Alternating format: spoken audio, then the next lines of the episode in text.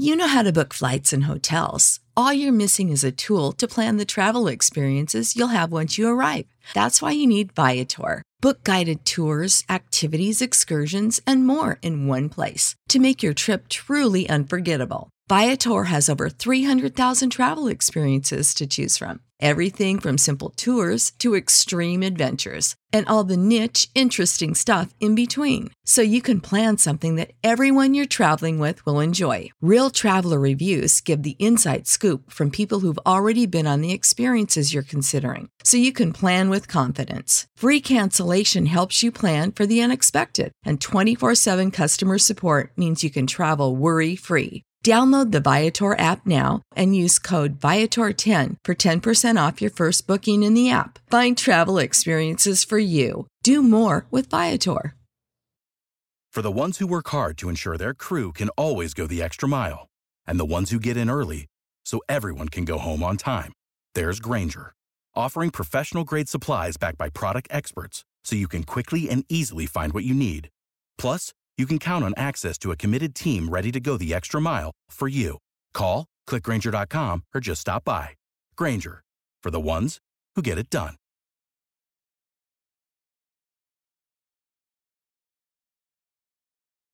All right, everybody. It is Wednesday night, August 24th, 2022. You are listening to the Mindless Wrestling Podcast on the Chairshot Radio Network to be found at thechairshot.com. I am your host, DJ. I'm going to go around the room here and uh, introduce my co host. I'm going to start with a man who is bound and determined to go through a barbershop window at some point Bucky's tag team partner, Jason. Jason, how's your evening? Hello, my, my evening is wonderful. How are you guys doing? Doing okay, man. Uh, we're we're kind of dealing with a situation at the house. Our hot water heater took a shit last night. Um, so, yeah, we're without hot water and they can't get out to fix it until Friday afternoon. Woo! So I've got two more mornings of cold showers. I'm glad it is August in Florida and not, I don't know, January in Minnesota. Um, because that would be the shits. Yeah. And last but absolutely never least, the minister of truth from the Rob the Genius podcast. Mr. Rob, sir, how's your week going so far? Oh, not too bad. Not too bad at all. All right. Well, we have a huge show lined up tonight. I Had a couple of guests lined up. One of them, unfortunately, it's his birthday. Um, so you know he probably wasn't able to make it. He's out celebrating his birthday. Perfectly okay with that. We'll try to find another day to get him on here. Uh, also have an invite thrown out to uh, Chairshot Radio Network alumni and frequent Mindless Wrestling podcast host, Mr. Ray Cash. Hopefully, uh, Ray's able to join us tonight. And in uh, the later hour, we're going to have Jim, Big Jim from the Three Count Thursday podcast, is going to be joining us. Uh, we're going to be talking a little bit of CM Punk stuff later on tonight. Got a lot going on as far as he's concerned. He's back in the news for all the wrong reasons. Once again, uh, we're going to break some of it down, lay some truth on you guys, lay some unfortunate facts on you guys, and uh, have a little discussion about Mr. Phil Brooks. Uh, for but to start out the night, uh, fresh off the press, our friend Madeline in our Discord chat shared something with us. I'm going to read this out here. Um, and this is a quote from, we're just going to go ahead and I'm going to credit uh, Wrestle Purist, who cre- credited PW Insider. If these guys are all the same guy, I don't even know. Uh, Tony Khan stated that right before the AEW meeting, apparently Tony Khan pulled a big creative talent meeting today and addressed some things with the talent. But Tony Khan stated that right before the AEW meeting took place today, or today, AEW's chief legal officer, uh, and I apologize because I know I'm going to mis- mispronounce this, uh, Megha Parekh sent an email to WWE's Nick Khan and Stephanie McMahon warning them not to tamper with his talent. And it had been reported about a week or so ago that potentially, and then I say potentially and allegedly, Triple H had reached out to at least one or more talents that were currently under WWE contract. One of the people apparently told him, "You got to talk to my agent." My agent said, "My talent, you know, my my client is currently under contract," and he got it, it was dropped. Somebody else apparently, and again allegedly, went to Tony Khan, told Tony Khan that somebody had been in touch with them from the World Wrestling Entertainment, and you know that he was happy working under the AEW banner. Jason, let's start with you. What is your take on all this?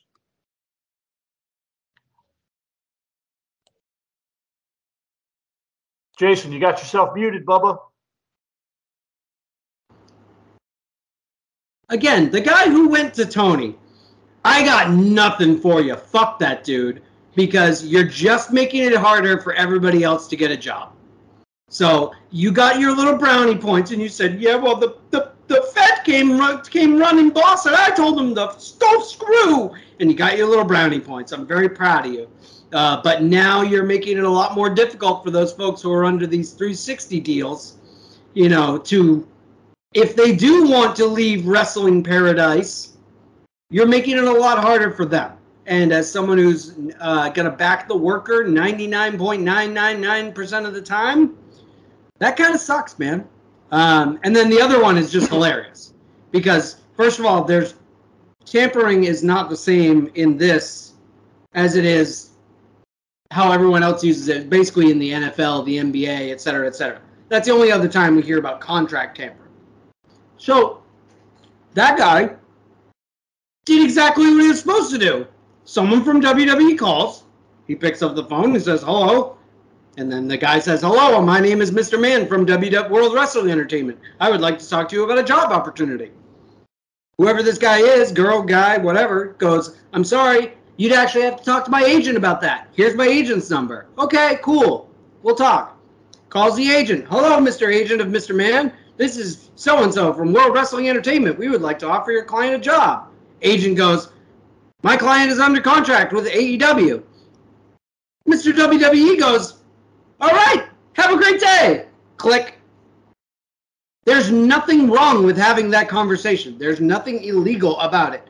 Now, if Mr. WWE had then said, I understand that you just told me he is under contract, but I'd like to offer him four years and X amount of dollars, and I'd like to get him out of this WWE AEW contract. Excuse me.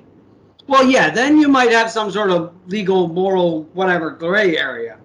But like getting on the WWE for looking for talented people isn't the win the that some of those people are walking around thinking it is. Rob, what do you got, buddy? Well, I agree with Jason because first of all, like you said, tampering is not a thing. Tampering is only a thing when it is an item that is agreed upon with all upon all parties, like in the NBA and in the NFL, right? Because again, the players and the owners have a CBA that spells out what tampering is.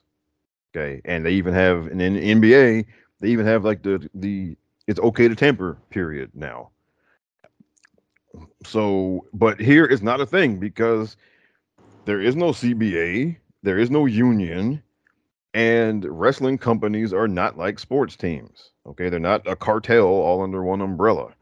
Okay, um, wrestling companies are like record companies basically, and in record companies, people now now in the, the music business, they will come get you out of your contract. Okay, ask Dr. Dre. Okay, uh, he get look, um, and they'll walk into your office with you know lead pipes and tell the CEO that okay, uh, yeah, Jason's free now. Okay, all right. Um, or they'll buy you out. Right. You know that can happen. Right. Um, how much was left on his contract? Five hundred thousand dollars. Here's yeah. four hundred thousand right now. No, no, honest, no, no, no, I don't think based on previous history, I don't think WWE would be that pressed to buy anybody's contract out because look, they didn't buy out Sting or Goldberg or Lex Luger, okay, and nobody in AEW is Sting, well, except for the Sting that's there. but there, there is, I was about to say, there is a Sting there, and he is, but, um, he is known as the man called Sting. All right, but um. There is no Goldberg in AEW or Lex Luger or Kevin Nash or Ric Flair who was worth buying their contract out to bring over. So if they look, if they didn't do it when the guys who were worth buying out to bring over were available, they're not going to do it for Adam Cole. All right. Uh, but anyway, is not a thing. Tony, Tony is he's real flustered right now, I think, and because right, you know what, um, the the the river is going a different way now. Because look, Cody coming back is like when X Pac came back in 1998 it was a signal that you know what it's okay to come back here now. And because for all of like 96 and 97 that was a one-way street. Everybody was getting out of WWF to go to WCW or they were leaving ECW to go to WCW. It was a one-way street in 1997 or in 96 and 97, right? 98 X Pac comes back. Now he'd gotten fired from WCW, but still he but he came back, and it was a big shot. And then, you know, things kind of lulled along for a while. But then in 1999, we get the countdown clock, and we get you know break the walls down, and right, and that was you know, and then once that happened, game was over, right? Yeah, X X Pac kind of put the hole in the levee and yeah. Jericho Jericho broke it down.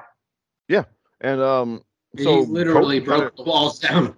Yeah. Yes, and so Cody kind of did both in one shot, basically. And um, so now, yeah, if you're Tony, you're a little worried because if you got, I mean, because he's got some people there. Like Wardlow would be absolutely fabulous on WWE television. Okay, um, MJF, of course. Well, we know MJF is gone. As soon as he can get out of there, he's gone. We know that. Uh, but Wardlow would be great on WWE television. Ricky Starks would be great on WWE television. Jade would be great on WWE television. Okay, those four in particular. Yeah, I mean, so they got they have people there who have not been used up to their full potential, who would be absolutely wonderful on WWE television, and he's got to be sweating bullets right now over that.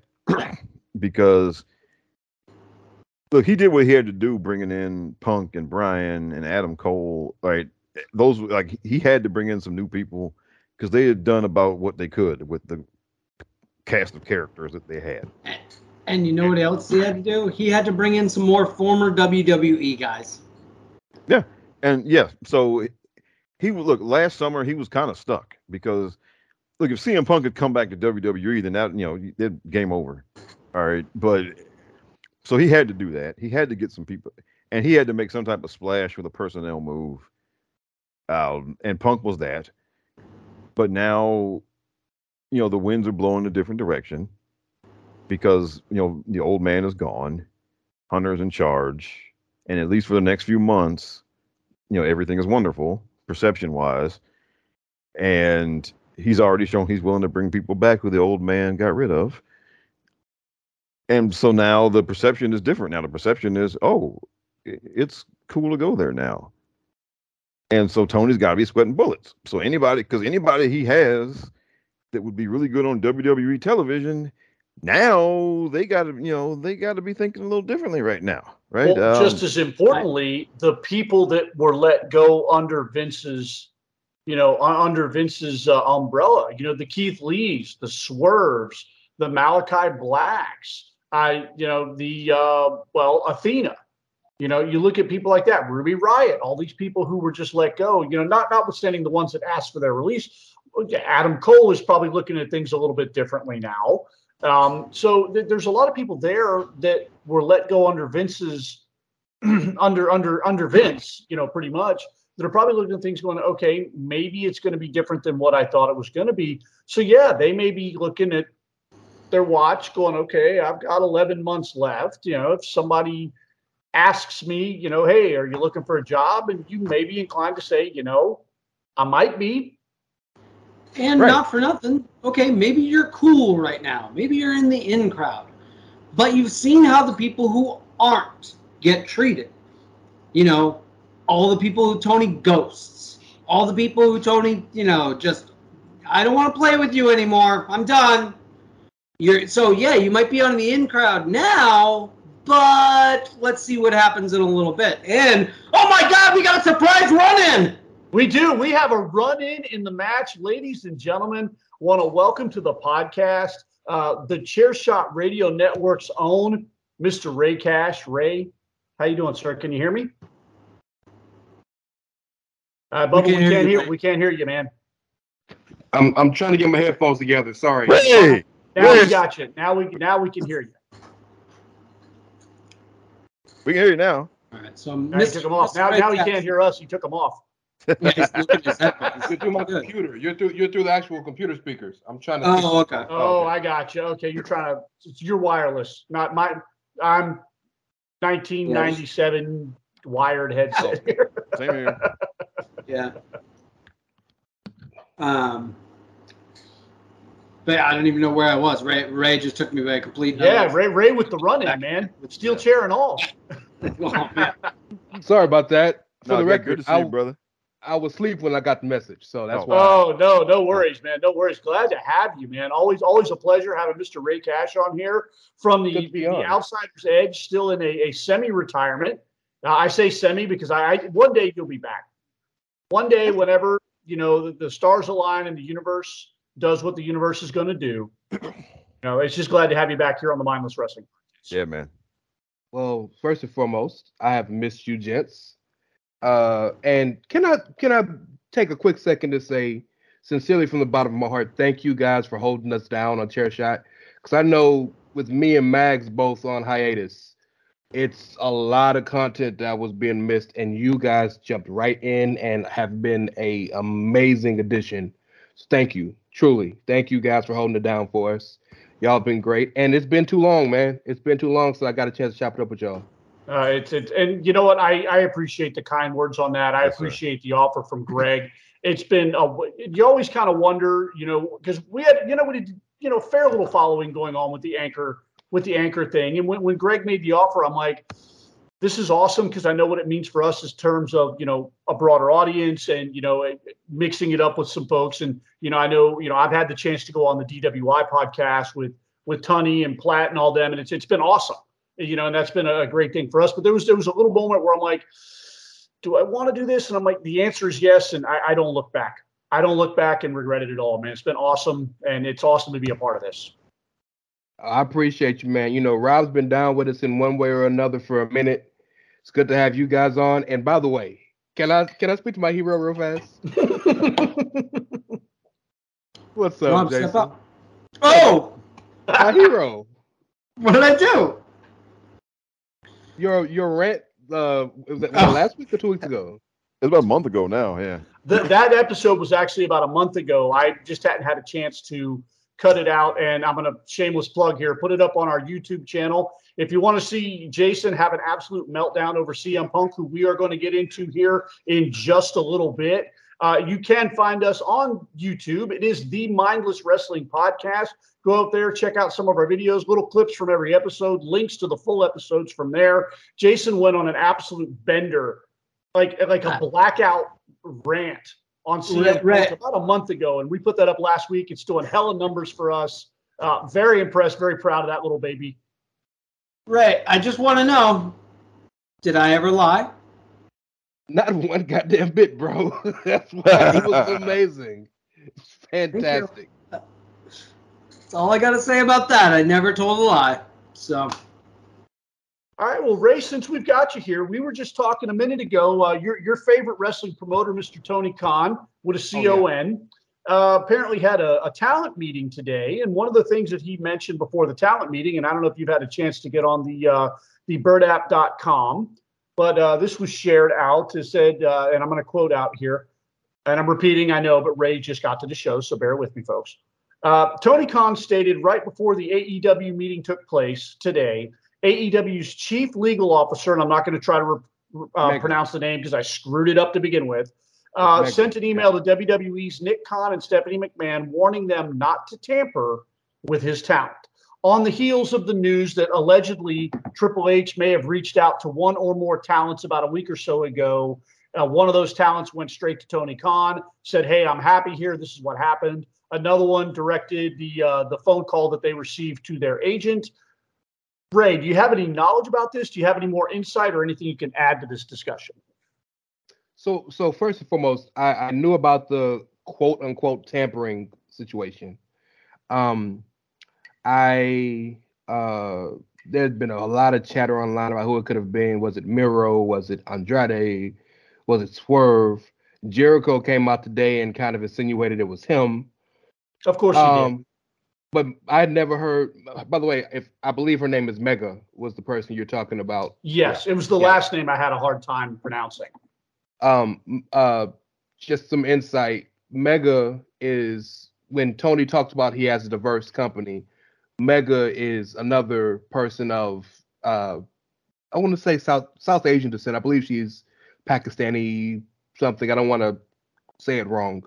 But Right. so it, he was like, well, we have two brown people at the top of this company. So Megha's a very important part of AEW for the record. So for just Okay. she's not some random person. right. No, no. um, it's, But it-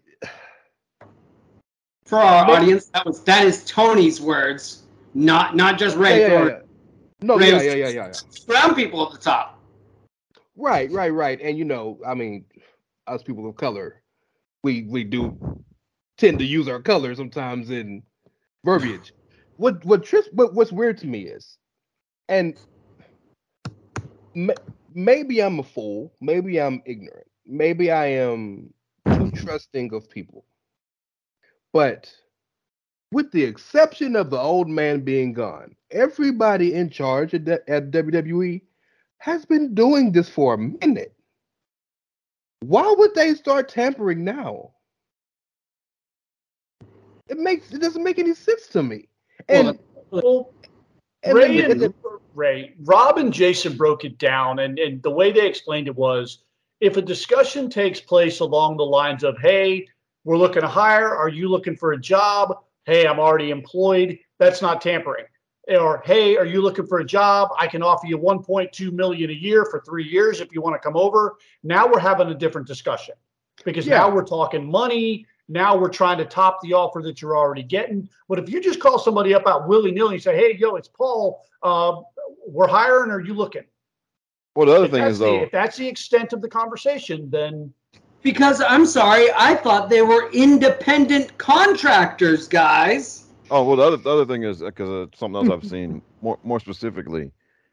Um, as long as you're not trying to induce them to breach their contract, then it's not a thing. Like so, unless if I'm telling you, okay, Ray, look, man, all you, look, um, if you want to get out, just you know, no show a couple of times, and you know, do this and that, and then you know, maybe he'll get rid of you and then you know you know or whatever. Or hey ray i saw what you guys contracts look like.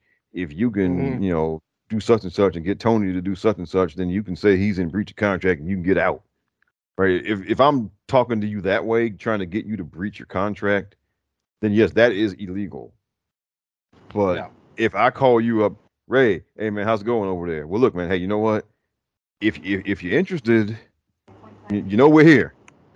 Okay if, Yeah. if if that's where it starts and ends then Yeah, yeah. you got nothing. You have nothing to accuse because and this was something else me and jason were saying earlier they don't this isn't they don't there's no agreement between players and owners like in the nba or nfl tampering only exists in the just kind of very slimmest of legal definitions here because there's no agreement right like the the aew and wwe are not they're not the cowboys and the commanders in the There's same not a union. Yeah, they're Right, they're not of that. inside the same business. Yeah, you're right. Spot on.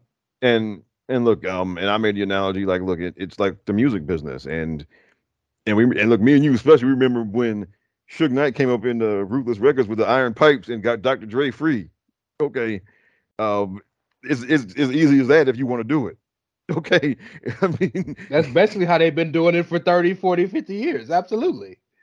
so I mean it, look if Hunter wants to send goons to the AEW with you know armed and say, okay, you know To what? save Adam Cole. yeah, free Adam Cole, then Tony's got two choices. Tony can say Adam's All I, or can, all I can think of, all I can think of is Mel Gibson. Give me back my son. Right. I mean, if I mean, if if Hunter wants to do that, I mean, then he can, and Tony has to make a decision. Okay. So- um, so I'll if say you're going to go that far, get Keith Lee out of his contract and leave Adam Cole there. I mean, Well, does Keith want to go back? Is the question. I'll, well, I there's will- that. So I so I'll say this. To legitimately, we're we're joking here, and there's a lot of everything Rob said is spot on, but there's a level of jokes for the people listening.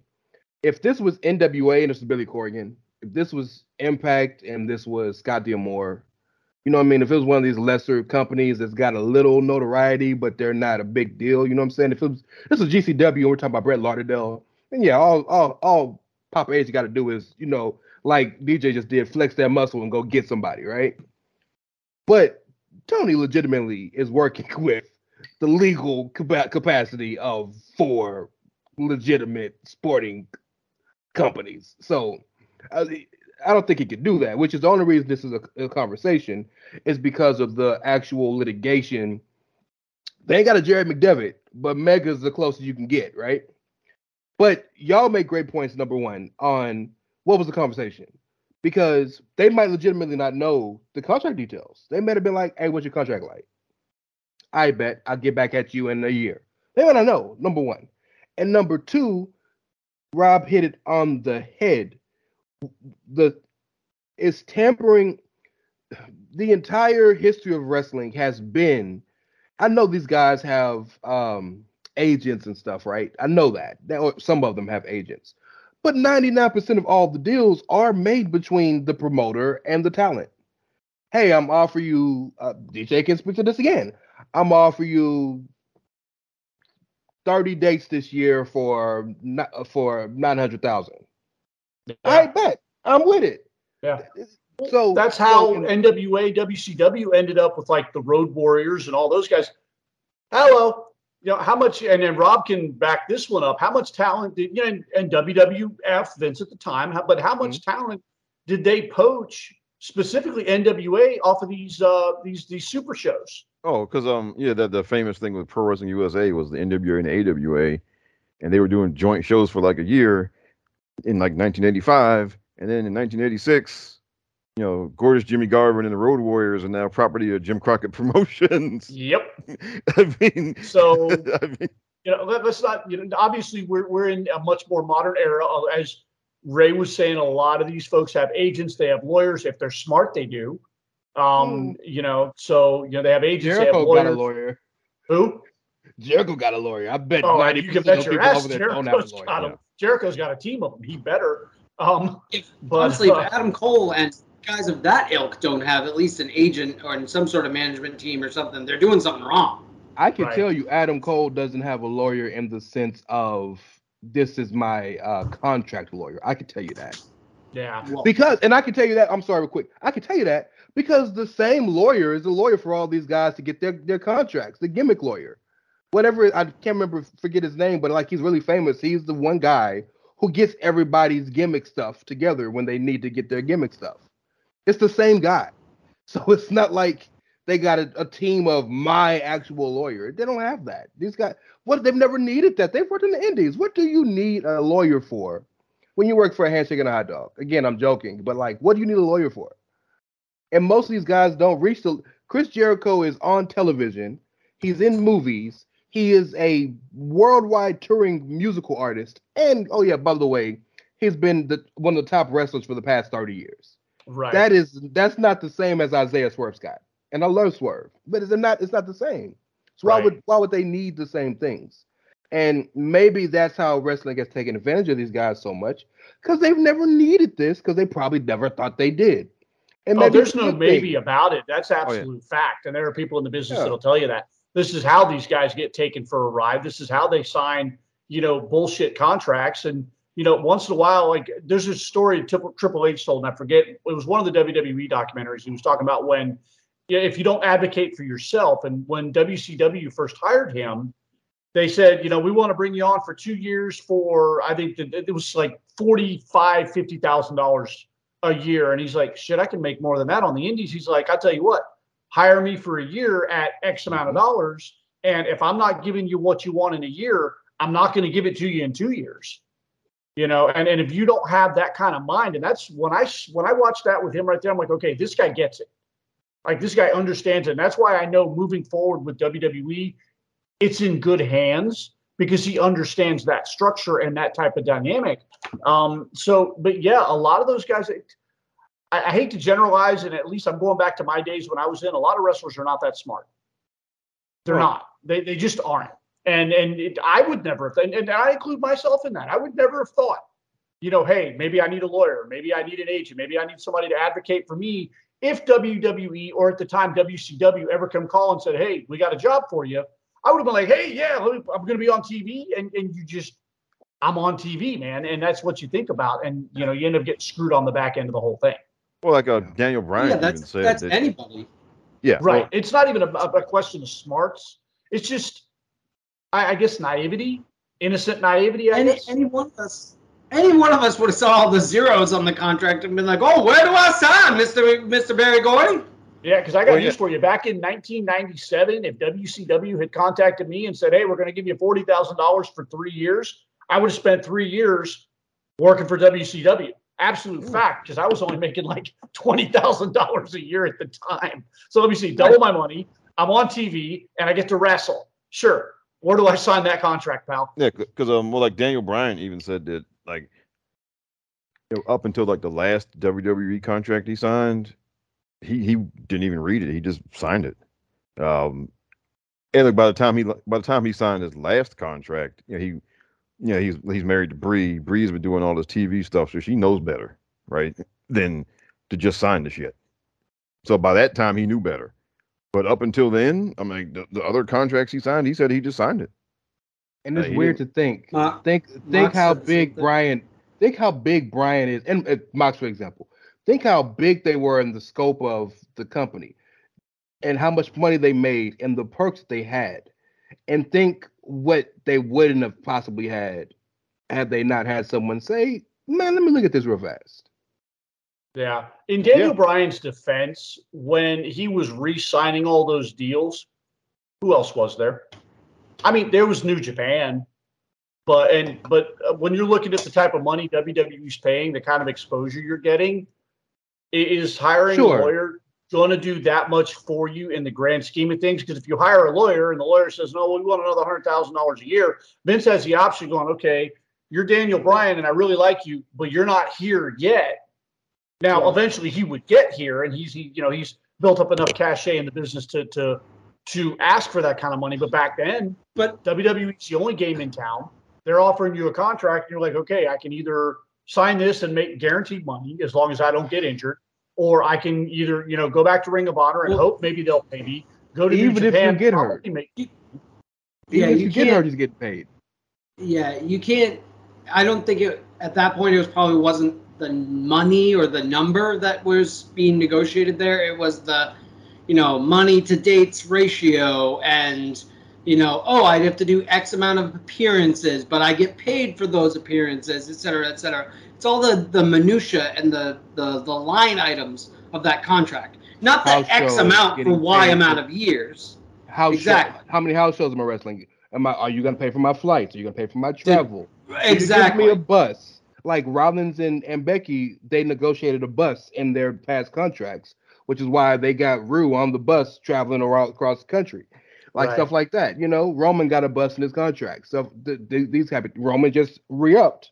And now you see Roman two times a month and maybe one house show a month. And period. He re-upped. That- that's the negotiation part.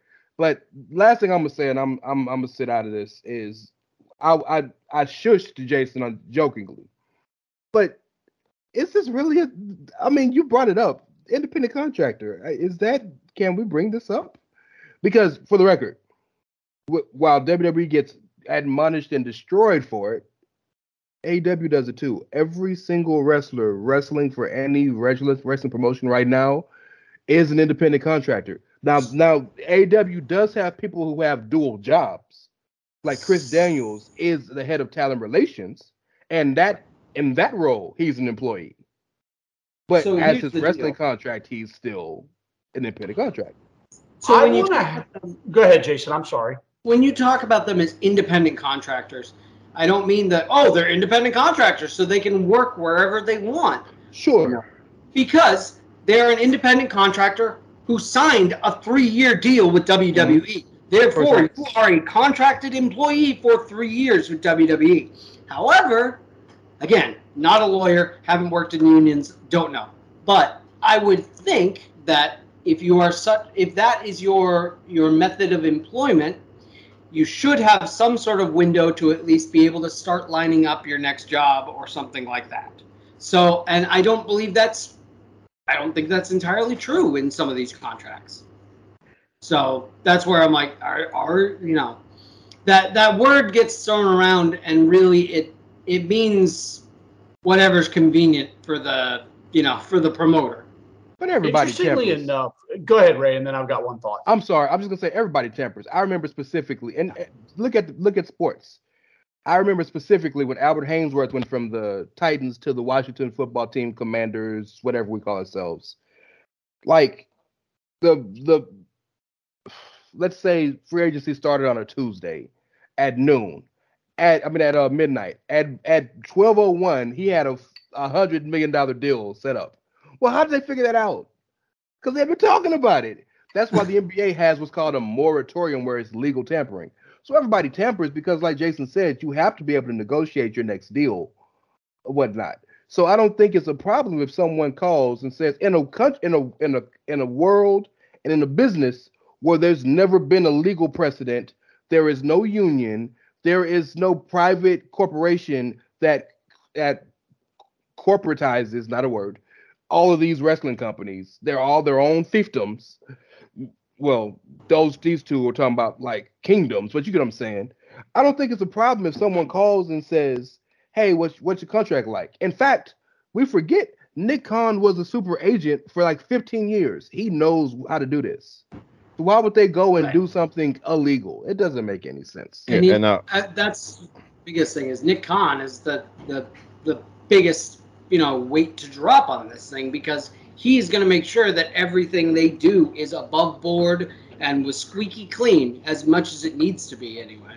Yeah. Now, uh, Ray. Now, the other thing we were talking about before you came on was that the reason Tony is doing this now is because um, now it's cool to go to WWE again, and now he might be a little bit worried that some of his people who would be great on tele on WWE television, and we we mentioned Wardlow and MJF and Jade and Ricky Starks in particular, and some other people who are tailor made for WWE television if they're free to go anytime soon, they might now now that it's good to go back there, they might be out of there.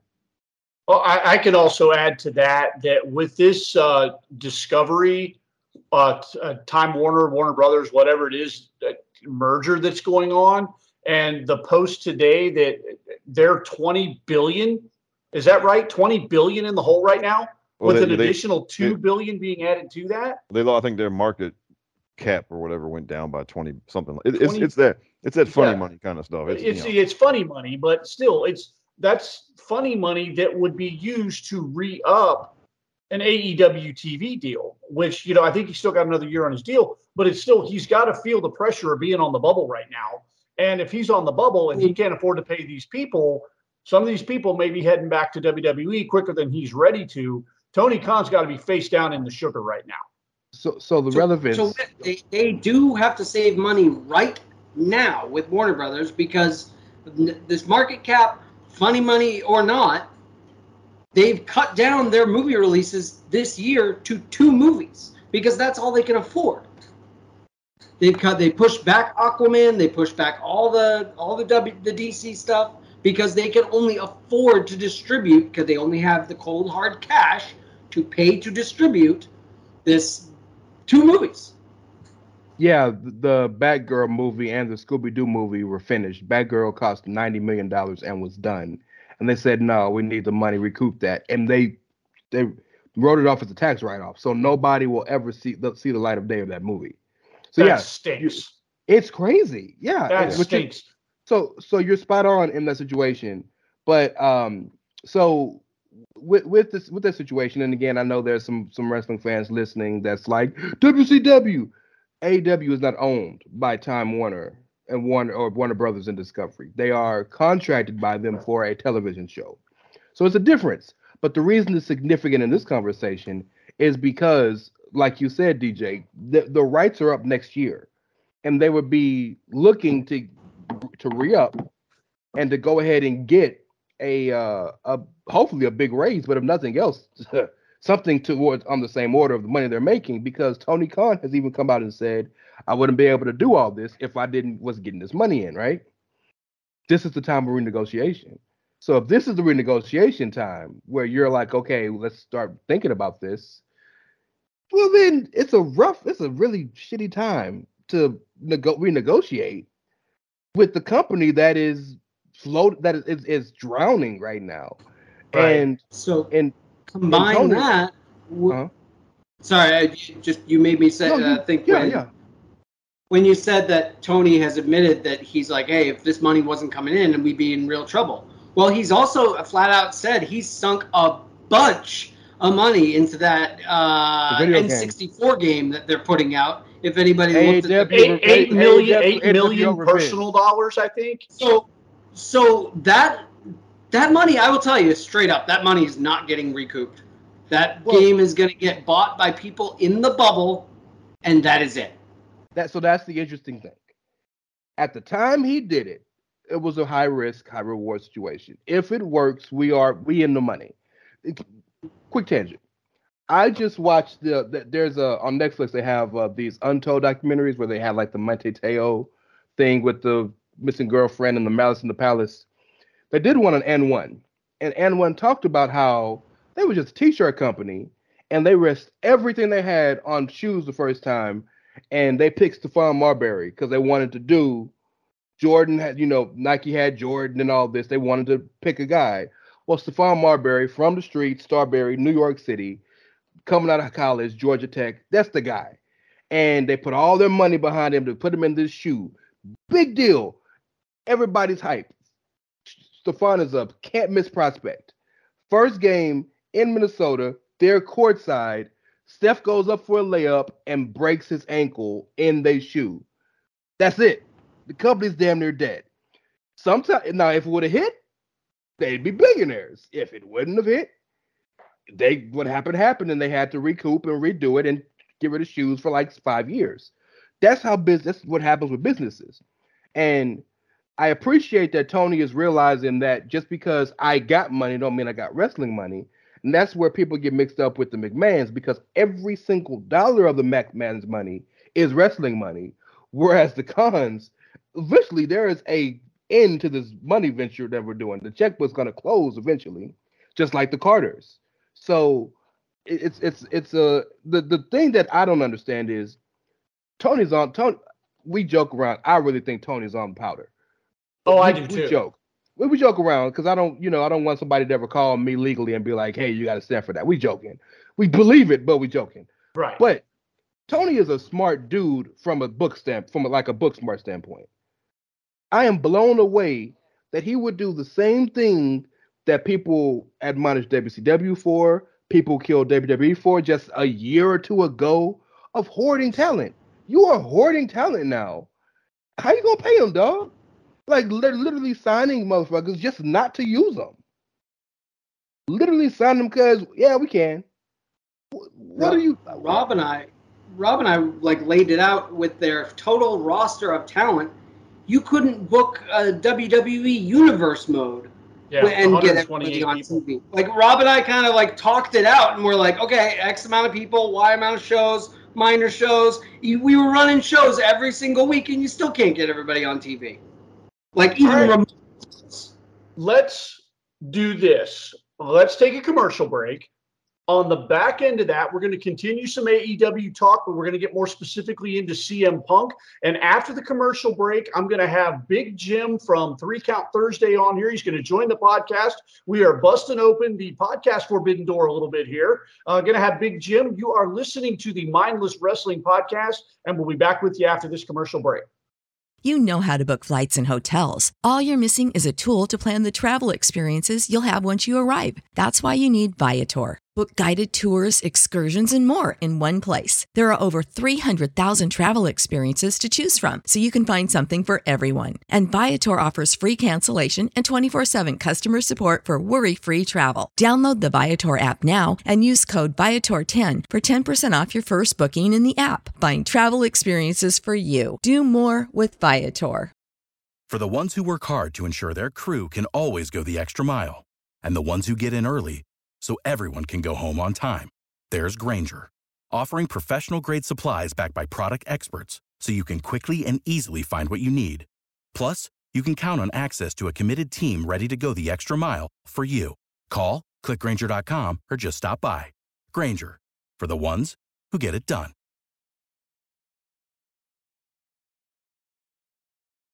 All right, everybody, welcome back. This is the Mindless Wrestling Podcast, and I want to welcome. We, as I said before the break, we have kicked open the podcast Forbidden Door here a little bit, and I want to welcome from Three Count Thursday, Big Jim. Jim, welcome to Mindless Wrestling Podcast, sir. Yeah, what's going on, guys? Uh, long time coming. Glad to be here. Uh, listen to you guys every week. Love what you do. Absolutely. We appreciate that and we appreciate you. And Jim, if you guys have not checked out Three Count Thursdays, definitely good brothers some of the good guys making common sense out of this nonsense business sometimes. Um, and, you guys are doing awesome work over there. And, you know, we appreciate the support that we've gotten from you. Awesome. Always gotta always gotta support the good ones. It's not always the prettiest world out here. So uh, when you find some find some good brothers, like you said, it's always good to uh, throw the love. Absolutely. And you you know you're familiar with Jason Rob. Do you know Ray Ray Cash from Chairshot Network? And uh, uh, I don't I don't think we've like formally uh, crossed paths before, but uh, always good to meet another good one. Yeah, pleasure to meet you, brother. Absolutely, Ray's one of the good guys, man. So we just finished uh, talking a little bit of AEW, and uh, I know, man, and I got to apologize to you. I was telling the guys about this in the in the pre-show huddle. I totally you you messaged me last week after the CM Punk stuff started to really drop, and and you were itching. You were like, "Man, I'm ready to go. I want to talk about it." And somehow again because you listened, you knew we were going to talk about it. Um, so you're like, man, can I come on and talk about with you guys? And we had already recorded. I think it was either it was Thursday when you reached out, wasn't it? Yeah, because we we kind of had a, a, a, scheduling snafu on our end, so we we actually had a uh, very rare, surprising week off last week, and I was just uh, I was ready to go. I had the itch to talk, and uh, yeah, I I forgot because I remember you guys you before you moved to chair shot right you guys used to the episode dropped on thursday correct so so when your schedule got switched and i thought you were you, you were then recording on thursday so i'm like well this is perfect uh not so much but uh but uh, glad schedules worked out uh, for this week and, and able to jump in here. Yeah, I'm glad you were here and, and ready to catch up because I told them it's he messaged me and I'm like, yeah, man, we'll have you on. I'd love to have you on. We've been because Jim and I have been talking about this for months. We've been trying to either us on his show, them on our show. We've been trying to work this out for a while and it just hasn't. So I was like, yeah, man, we'll be like, glad to have you on. So and he's like, well, what time do you record? I'm like, you know, usually between seven, seven thirty. So seven fifteen ish on Thursday. He's like, hey man, I'm on Skype. I'm ready to go. I'm like, shit.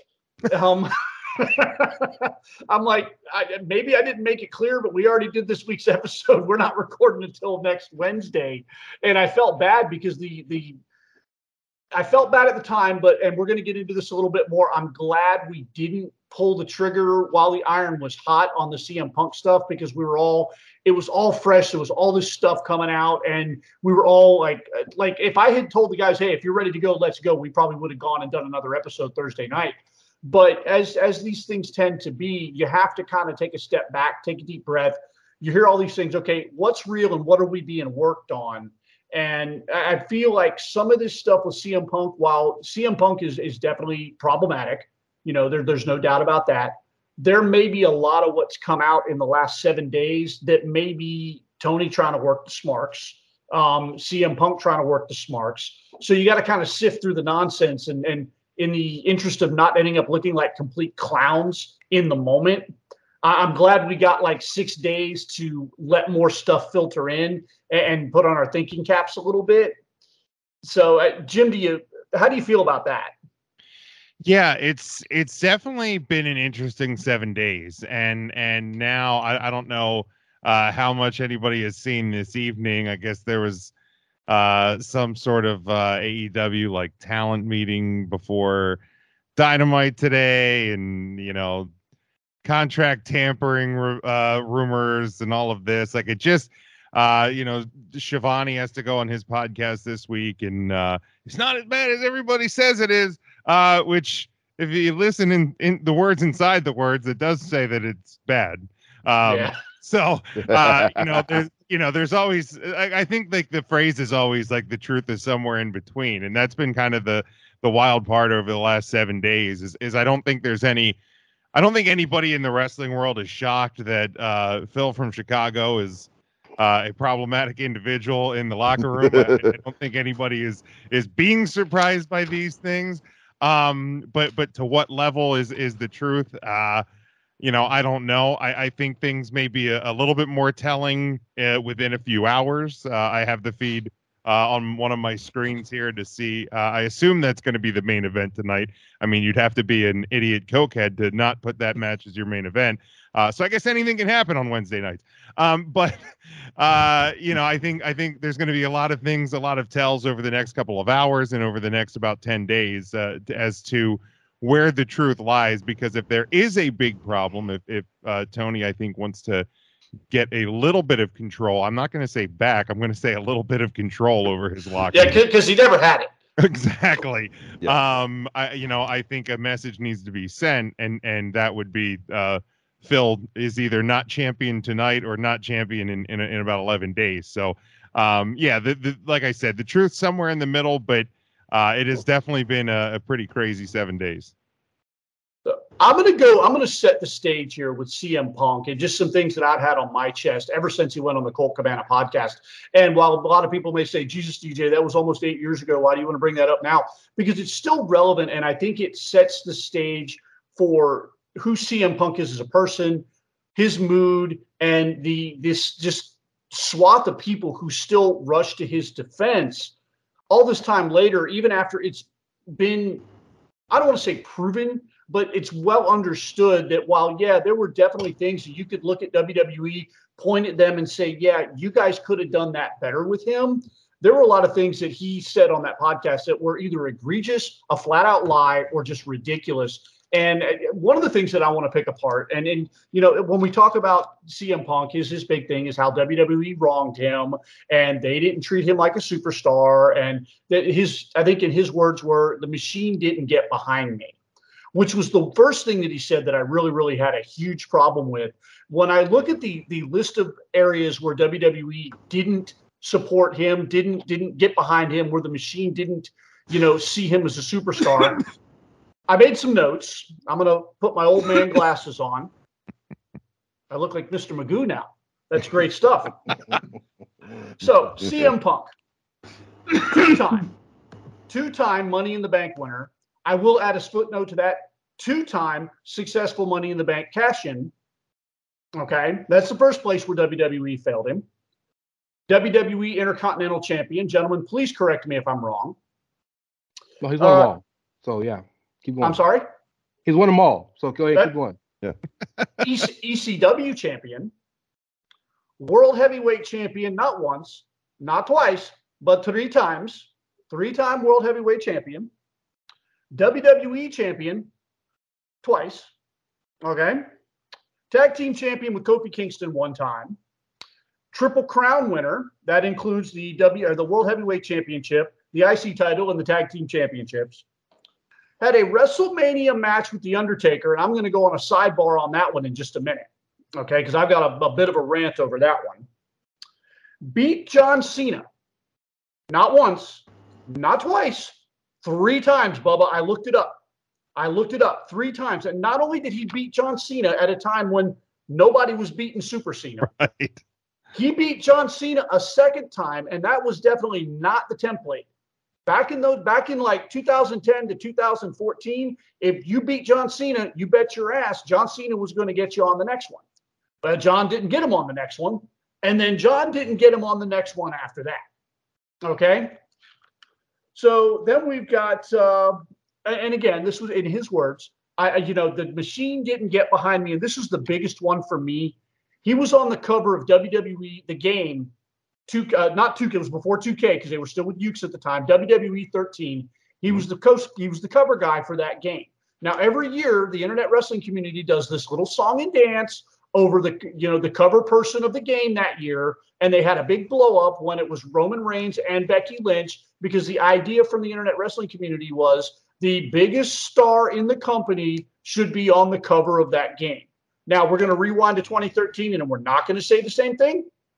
You know, CM Punk is the biggest star in the company. Why? Because the fucking machine got behind it. Can we also add to, to one of those WWE title reigns that it was what 430 some 400, odd 34. 434. Yeah. 34. in, in, Yeah. in an 434 era days. where belts were being passed around like they were the butter plate at dinner. Like, I mean, so a 400, eh, that, that's for those doing the math at home, that's longer than a calendar year. Okay. In case, And- in Well, case also- you didn't know how many days there were in a year, that's longer than a calendar year. With how belts changed hands then, that then felt like Roman now. Yes. right. It just felt like an eternity. And to Yeah. add, fu- add to add further context, the only reason he dropped the belt was because this guy named Dwayne Johnson decided I want to wrestle again. Right. Yeah, But he's a pretty, let's- he's a pretty let's- big let- guy. He's a I've heard of him before. Yeah, I've heard Yeah. of him.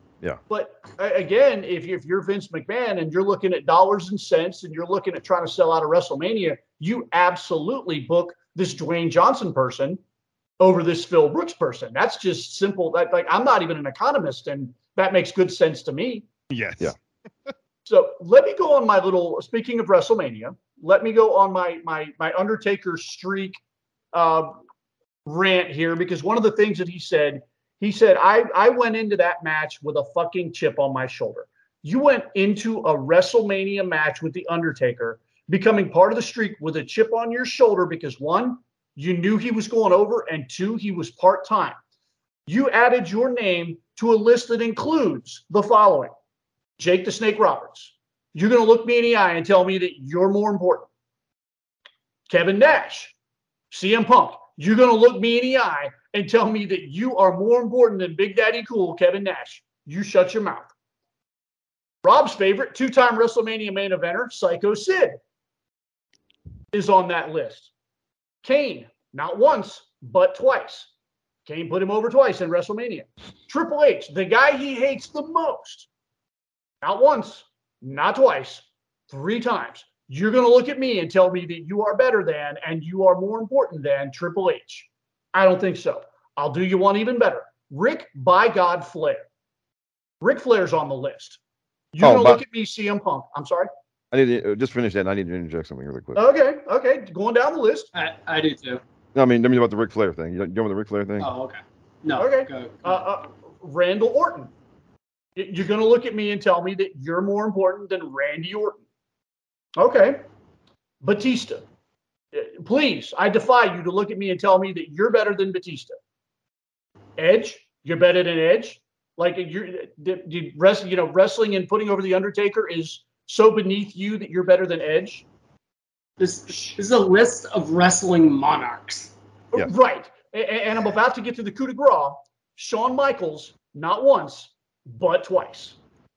CM Punk, I defy you to look me in the eye and tell me that you are better than this list of people that I just laid out in front of you. I'm Right. sorry. That's where it fell apart for me with CM Punk. I mean, Yeah. he was Of course, he was I, the last. I, I have to mention, gentlemen, of course, we have to mention that if that's the barometer, then yes, Phil, you will always be inferior to Brock and Roman. every time. I Yeah. mean, look at it. Like he was the last one before uh, the last one before the dash one. Like Yeah. if, when when we're when we're looking at this thing, like he was the last victory before the streak ended. So, Right. Like again, don't don't tell me about that you you weren't you weren't important in this whole mess of things. And I he mean, was the first case- one after the end of an era, four year saga. So that's like a big deal, don't you think? Yeah, absolutely. I mean, I've seen the match. As much as I dislike CM Punk, the match is awesome. It's amazing. And Yeah. I could I could tell you in kayfabe that he put the crack in the armor that Brock busted through the next year. Facts. Straight I mean, so if- like, if that's still pretty dang cool.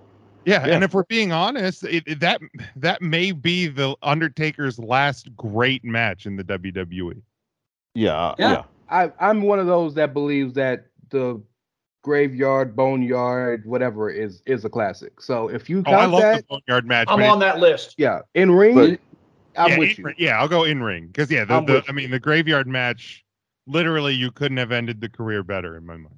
Right. Right. Right. So, Rob, you had a, I think you had an asterisk where the, uh, Well, the, couple the things. Nature Boy was c- Well, concerned. well, well, first of all, as always, when we talk about Mr. Phil Brooks, we have to remember Psycho Sid two WrestleMania main events, Phil Brooks zero. Absolutely. Okay, we always have to remember that. Okay. And the other one, uh, we was Ric Flair was one of the people. And while we're talking about main events, you know, um, Ric Flair happens to have a daughter who has more main events than CM Punk also. So let's Oh just- God. Uh, Oh, there why it did you- is. Why did you let There it is. Why did you Get give here. time? Well, I, I just fed right into the arm drag on that one. Yep. Sure Oh, did. by the way, the guy who, uh, the guy who that you were really, really upset that he had to make look strong. Well, he's working on number seven. So Okay, can can I can I do something that you guys don't want me to do and stick up for Punk just real quick? Go ahead, because I'm going to, but go ahead. The one thing that I can understand him is in the moment, in his mind, he thought he should have been in the main event. And if I'm honest, at the time, 2013, so this that is uh nine years ago.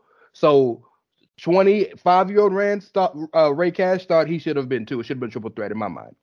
So in his mind, I can understand him feeling like, oh man, well I didn't get here, so uh I didn't get the the match I deserved. So this is a, step down. But um, what he does, what he wasn't thinking in in his mind was this is where I flip it. A match with the Undertaker is bigger nine times, times out of ten than the title match itself, and that's I think where he wasn't seeing because he just wanted to go on last. He didn't care if he was wrestling Hornswoggle. I'm going on last. That's all he wanted.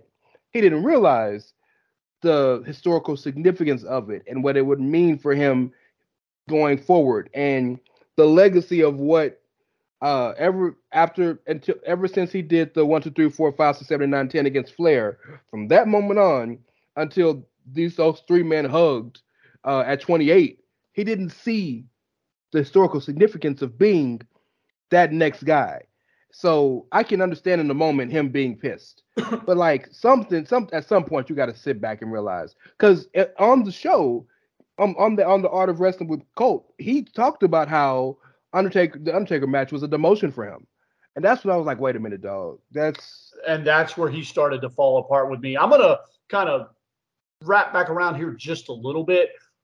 I was a CM Punk mark. Like when I looked at who that dude was, because here was a guy who had the stone cold. He was the closest thing to a stone cold attitude. He was like the hybrid of my two favorite wrestlers, Stone Cold Steve Austin. He had the attitude of Steve Austin and the work rate of a Bret Hart. So I in, the and in you know the 2010, 2012, when I'm starting to come back into this, I'm looking for somebody to latch onto. CM Punk, I started to latch onto because he's my guy. He's got the long hair, he's got the rock and roll music, he's got the tattoos. I'm all about some CM Punk. He's great in the ring. The guy can talk. He checks off all my boxes. This is my guy. However, I also didn't have any misconceptions about where I thought he should have been on the card because I know how WWE operates. I'm looking at him. He ain't a body guy. He's in good shape, but he ain't a body guy. When you line him up side by side with Cena, there's no comparison. So I understand from a body guy standpoint why Cena's there. From a an overall look standpoint, you understand why Cena's there and why CM Punk isn't. But rarely through the almost 40 years that I've been watching this has my guy ever been at the top. Like it's rare. You know, I have guys that are always mid card because I'm a fan of the IC championship. You know, the IC title is my belt. I like the work rate guys. So, you know, so I had no misconceptions. And and when I think of WWE fans at large, I think in terms of casuals. My ex-wife was definitely a casual. Like she would watch it with me and she knew who CM Punk was. And right at the beginning of the summer of Punk, I was we we had separated. I was living in New York. She was in Florida, and we were talking about something on the phone. And she had been kind of dipping back in and watching, you know, some Monday Night Raw here and there. And she said, "What's going on with CM Punk?" I was like, "Well, right now he's their guy." And the first words out of her mouth was, "Really, CM Punk?" And and and she's a casual. And if the casual is saying that, that's what because the casuals are where the money are. Yes, the hardcores are going to go in, but the hardcore fans really are a bubble. But I, when I think about CM Punk, and I just lost my entire train of thought with where I was going with this, when he had the thing with the Undertaker, I think back to what Edge said, and this wraps back around to what Ray was saying, where he thought it was a demotion. Edge said at best. He's like, "This is the Undertaker's baby. He's trusting you with this. They're trusting you with this. It's an important role." And when he looks at that as well, I wasn't in the main event. I, you know, I, you know, I was in a, a demoted match. Take this year's night one WrestleMania main event. with Stone Cold Steve Austin and Kevin Owens. The match we all remember is Cody Rhodes and Seth Rollins. And that was the position that The Undertaker and CM Punk were in. You know, it, it, Cody Rhodes is The Undertaker in this particular role, and Seth Rollins is playing a part of CM Punk. And they killed it. And, you know, either one of them out there complaining about not being the main event of night one of WrestleMania. And Seth could make a solid claim. He's where CM Punk was. He's a guy who you could plug into the main event of any pay per view tomorrow and make it work. But here he is, getting up every day, going to work, doing what he's supposed to do. He ain't making waves backstage. He's not calling people out on the internet. He's not going on podcast and talking shit about his ex company, who he feels didn't get behind him. When clearly I gave you a list of accolades that tell me that company did everything they could to push CM Punk to the moon at the end of the day. And I think this pisses him off more than the company itself does the fans didn't get behind him the way that he thought they would and the way he wished they would. And John Cena and Triple H both tried to tell him that on live TV.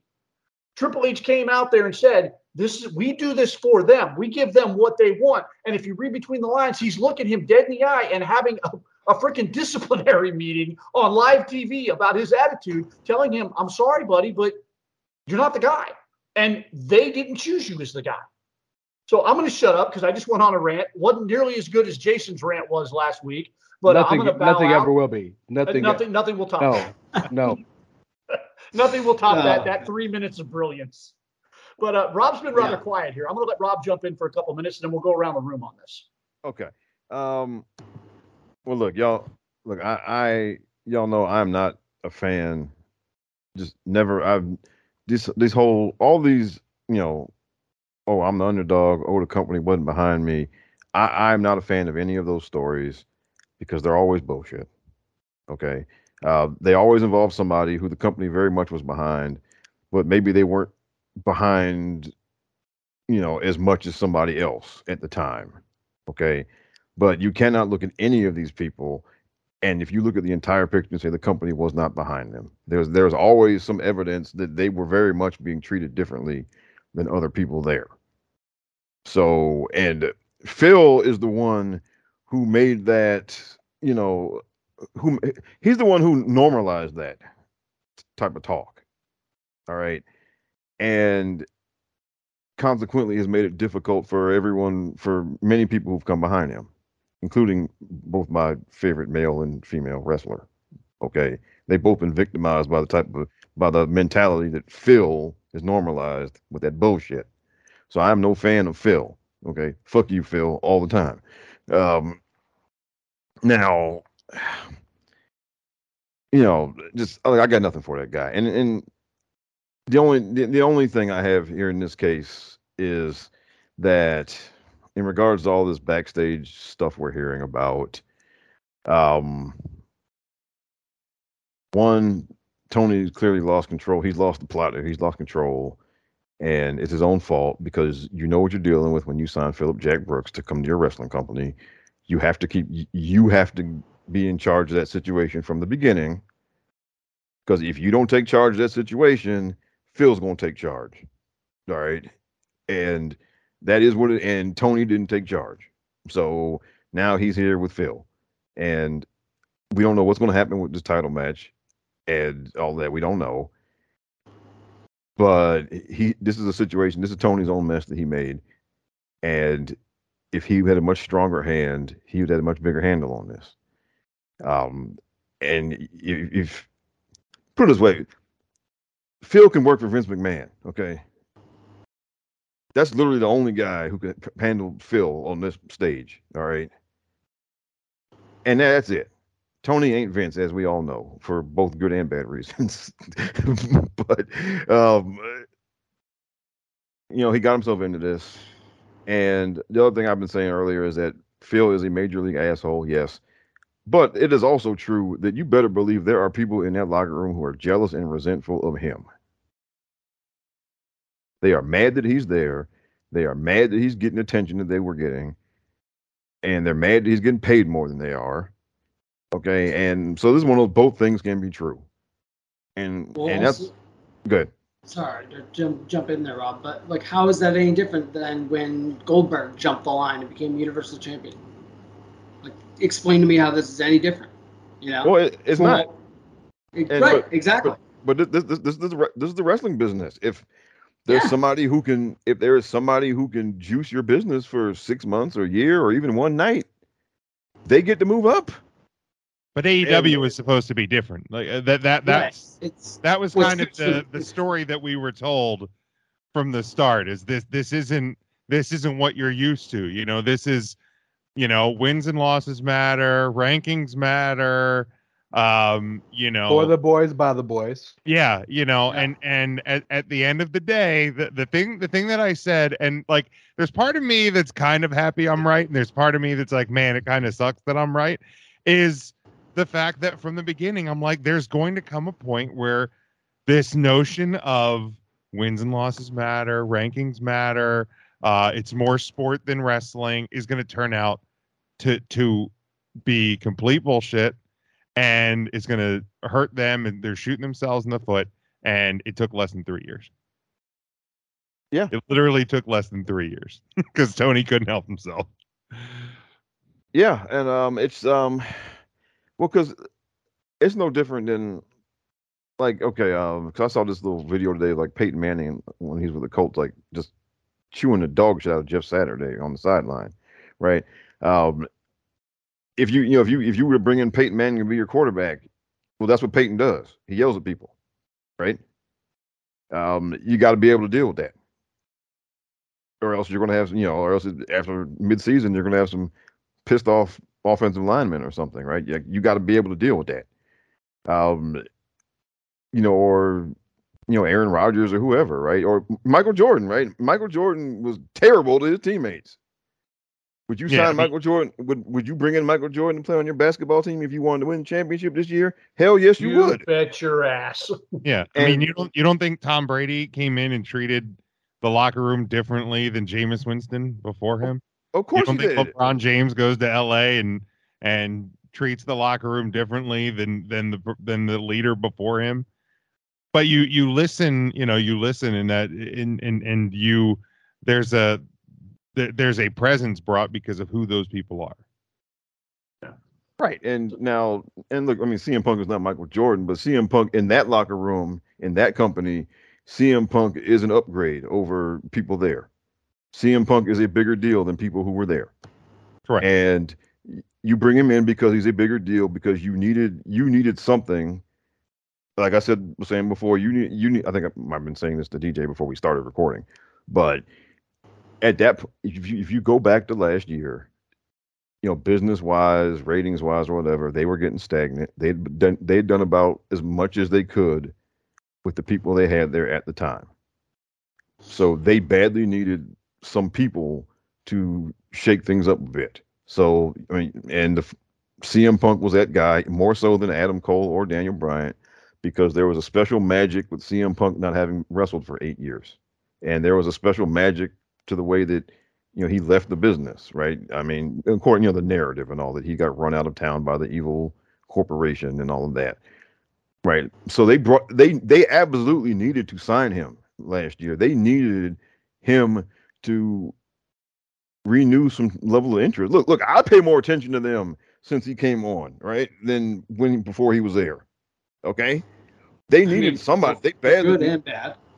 Well, well, yeah, but But- they badly needed somebody last a year ago. They badly needed somebody who would do that because they were running out of gas with the people they had. So they brought him in, and he, they brought him in because they needed to, and that's just is what it is. But if you're one of the people who was there, you don't like that, or if, if you well, if you're one of certain people who were there, you don't like that because basically Tony's telling you you weren't good enough, and Yeah. And so you better believe some of those people there are not feeling that. And if I could name a few of them, I would say probably one um, Kenneth Jerome Omega, um, Matt Eddie Kingston. or Eddie Kingston talked about it in his promos. Yeah. That was those were not scripted promos. um, I would say Matt and Nick Jackson are two of those people. I would say that um, Maxwell Jacob Friedman is probably one of those people. Okay. I, mean this in the nicest possible way. Uh, the Bucks are money whores. They're going to go where the money is. I had, I bet they have absolutely no problem with CM Punk doing whatever CM Punk wants to do, as long as the money train keeps rolling. Those Well, two boys do well- not care. but, they, but the thing is, it was it was it was they were it was their playground though. They don't give a shit. I, I think in this case, they Uh, they might give a shit, but I mean, I mean, I think the them. toothpaste is out of the tube at this point, though. I think Because like if if we're gonna do what you know most wrestling fans do, is like okay, this is news about you know a promotion that I don't really care for, so I'm going to treat it as fact, and I say it's news with a Z, um, but I'm going to treat it as fact that, especially when the the sheets and we're all who we're, we're all hearing this from that he's becoming a problem backstage. They've up till now always gone to bat for AEW. So like when the tide is turning, that even the like Ringside News and Fightful are are turning are you know having to report this stuff because they're like okay I'm hearing it from like three guys. If I don't report this, some somebody else will.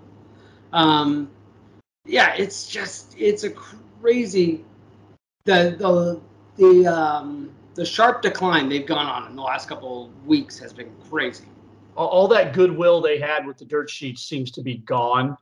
Um, And it it just speaks volumes. So again, what Jim was saying at the top of this whole segment, when he was saying, you know, in three years they have gone from you know Shangri La to the shits, and it, it- here we are. I think anybody with any common sense, I know you guys predicted it on your show. We predicted it on this show. I think the exact words that I used were when the rubber meets the road, AEW is not going to be able to handle it.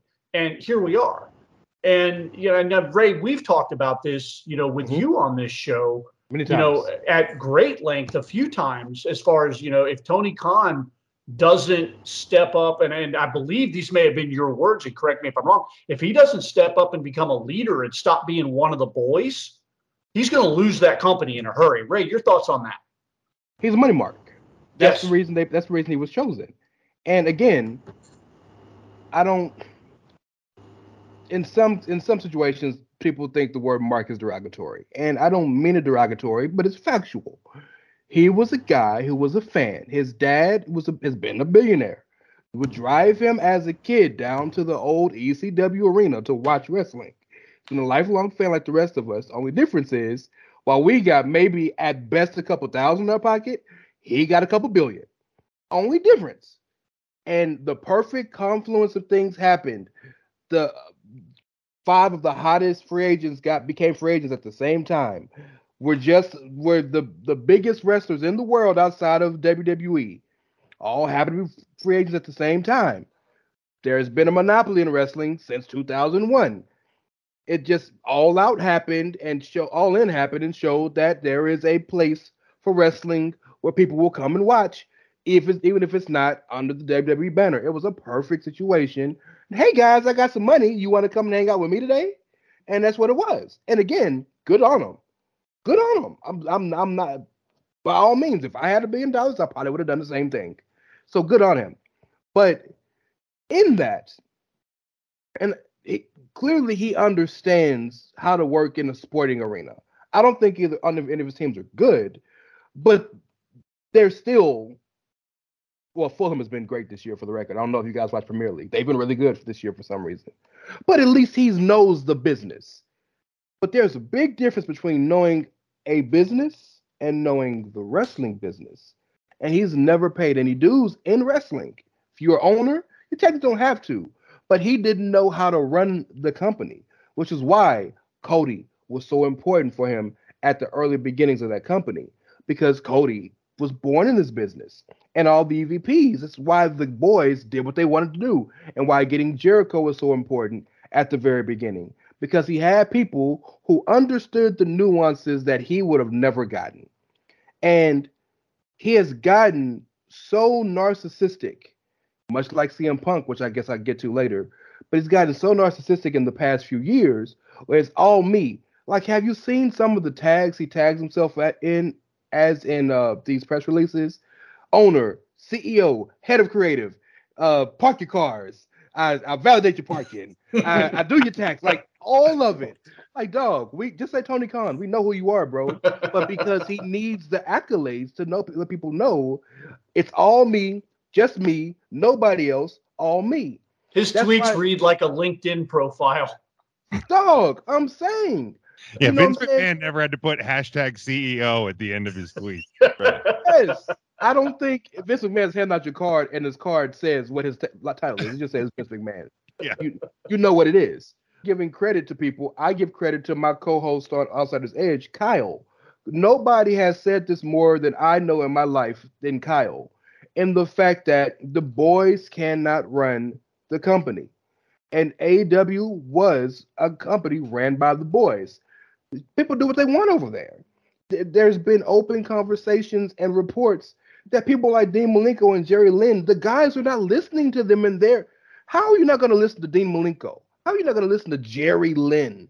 How are you not going to listen to Arn Anderson? These are Billy Gunn. These are your coaches and your producers. How are you not going to listen to them? And they're trying to tell you stuff, and you're like, "No, I'm good. I know what I'm going to do." And it's especially, so sorry, I didn't mean to cut you off. Especially Jerry Lynn, because Jerry Lynn was one of the pioneers of the style that a lot of those guys like to work. all facts. All you know, facts. I, I worked shows with Jerry Lynn. He was an incredible worker, hell of a nice guy, genuinely hell of a nice guy. But yeah, he was the he was one of the pioneers of that style. and probably the most under one of the most underrated wrestlers of all One time, especially of that generation. Yeah. Um, you're spot on there. But so we look at it now, and um, I'm from the South. I don't know. I know DJs from the South. I don't know if you're from the South, Big Jim. But there's a saying we have down here where the crows have come to roost. Yes. Like, like now, everything that you laid out, you set up a a workplace environment that fostered freedom. Freedom, there's a very fine line between freedom and chaos. And people have walked over that line, and now there is chaos. And you brought in Mr. Chaos, Phillip Jack Brooks.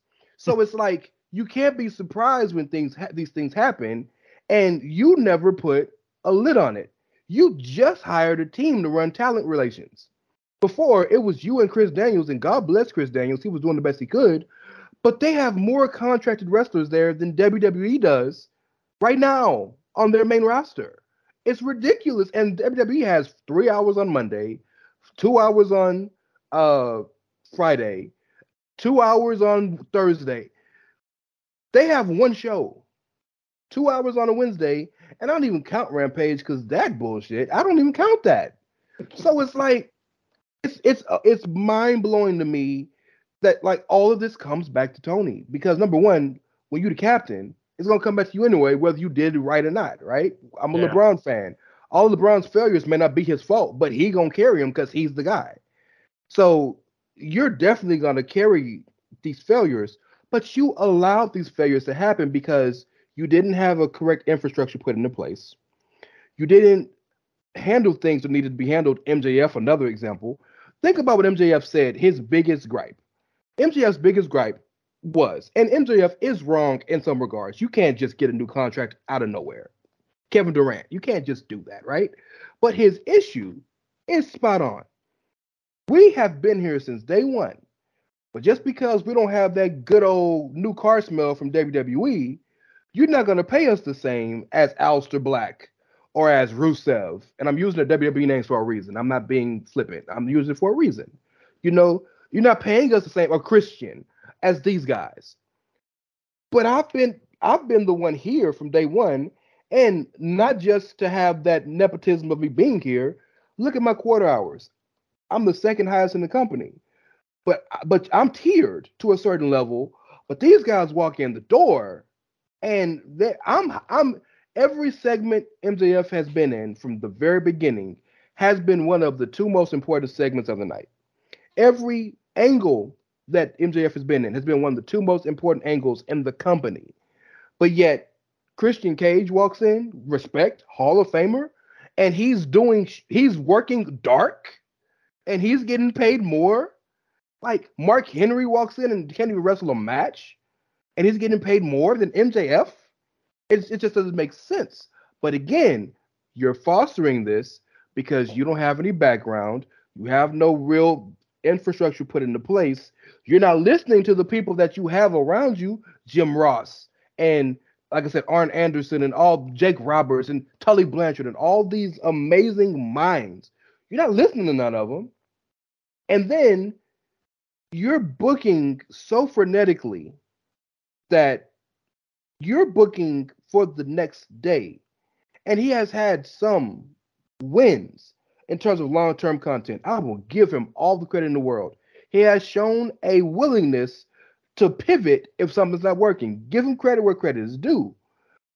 But the whole reason, from what I've been told, that they booked, and I know there's the CM Punk backstory conversation. Cool. There were already talks of having the this match, the unification match, as we're speaking on this week's Wednesday, this but this week's Dynamite, instead of 11 days and all out. Now, mind you, all Out is in Chicago. Jon Moxley, CM Punk in Chicago, interim champ versus um, existing champ, unifying. Biggest match of the year, AEW, no doubt. They had been talking about this for a week before, before CM Punk lost his mind, to put it on Dynamite because the tickets in Cleveland weren't going.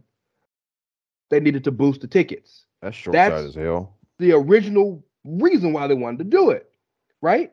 I irony that Mr. Cleveland, Johnny Gargano, just went back to WWE. I don't think they expected that, right? That's right. now that's that's a tangent.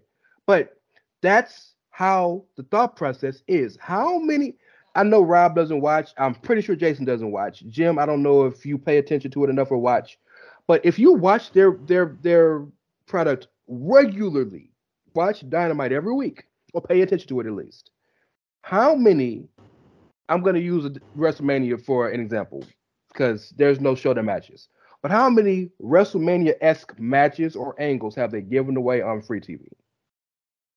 Seems like weekly. I, I feel like Dozens. it's weekly. It's yeah, it's, it, it, yeah. I, I, I mean, because usually I'm prepping for for three count on on Wednesday night, so I, I always have Dynamite on. Um, I'm not. I'm good God, they're starting the the, the title match now. Okay, at um, eight o'clock. At, at nine o'clock. Yeah. Okay. Oh my it's God.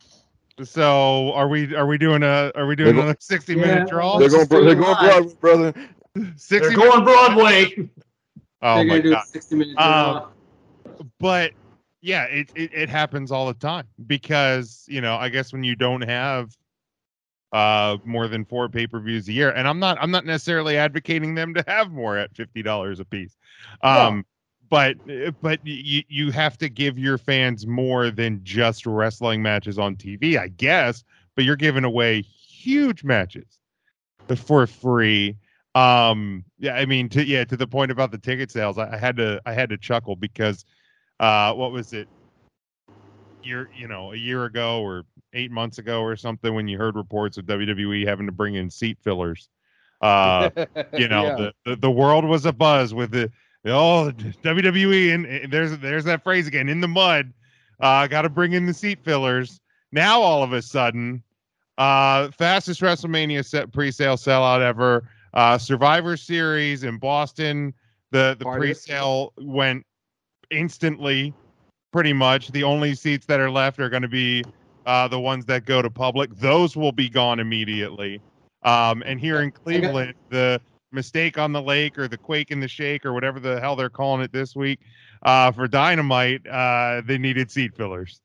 Um, and and wow, they're not even in the biggest building in Cleveland either. Like let's let's let's keep that in mind when they're seat filling. It's probably what it's seven thousand seat. I don't know what uh, I don't know what exactly, but I don't think they're in where the the Cavaliers play, right? No, no. So you know, WWE needs seat fillers for a twenty thousand seat arena. Th- these guys need them for an eight thousand seater. You know, it's just well, man, it's it's wild. Big, big, shout out to my wife Emily because uh, this these two WWE seat fillers got their tickets for Survivor Series, so we Very will be nice. there. Not not gonna lie, man, I'm jealous, and I told you if I didn't already have plans, I, I would have tried to make it up there. I would have slept on Rob, your couch, Bubba. Rob, Ray, this invitation is open. Come on down. I'm thinking. Look, I'm thinking about it. I just got it. look. If I get, if I can, I just got to change weekends for the kids, and Eh, look, if I can crash at your house, Yeah, you can. Oh, it's it's a man. That's a train ride for Rob. Like I got to like make actual plans. I'm in Houston.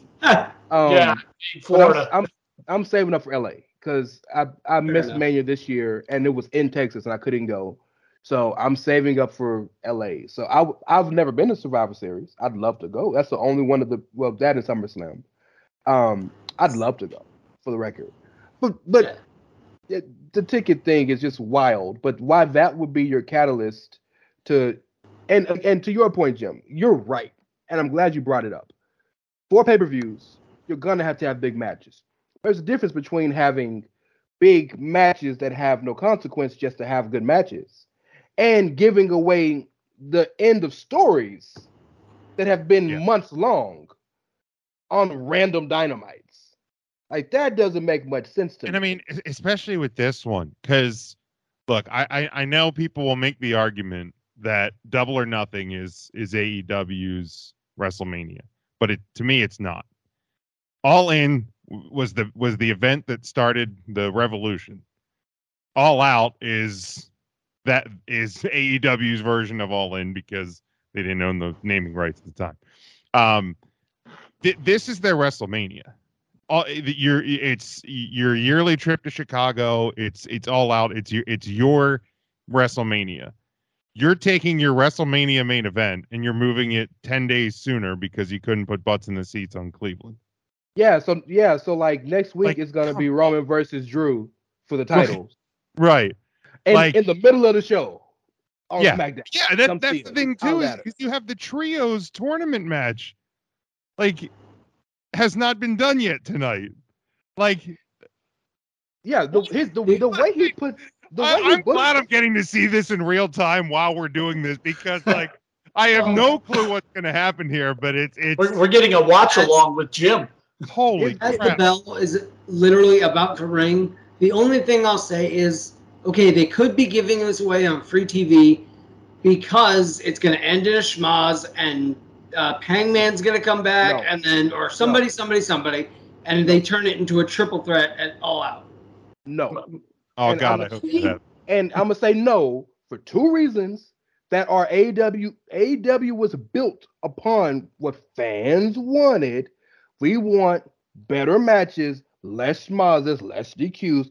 They don't. They've had one DQ in like three years. They don't do that. That's not what they do. That's why they had so many goddamn uh, time limit draws. So they go 60 minutes. But again, Hangman had two of them with Brian. Brian had one with Kenny. It's that's two. You can once you start having too many of those, that's problematic. And the second reason is, God bless Hangman Page. He may be my favorite dude over there. By the way, I have some inside information on Hangman Page. Oh, oh, spill it. So Oh, oh here we go. Insider stuff. Oh, jeez. So, from what I have heard and been told, that all of the CM Punk nonsense with the with the boys started because of Colt. He got there, didn't want nothing to do with Colt. Colt starts getting kind of pushed to the wayside. Go bye bye. We'll bring you back only because of Ring of Honor because the boys are gonna have a problem with it. Cool. The issue with Hangman started not just in the promos, but Hangman didn't want to drop the, the belt to Punk oh, whatever. That is a thing. And good, bad, or indifferent, it is what it is. He did, but he played ball, right? I guess he Right. understood he's gonna do his job. The fact that Punk immediately got hurt, not his fault, but immediately got hurt. Hangman was like, see, I shouldn't have dropped the belt. I got a problem with this, and was very vocal with it backstage to Tony. And I don't know if Tony went back and told Punk or but it got back to Punk and Punk has been holding on to that shit since. And that's why, remember, Punk's only been back for two weeks. Punk made the run in to save the surprise run in to save Moxley two weeks ago. And then last week was his first time actually being back.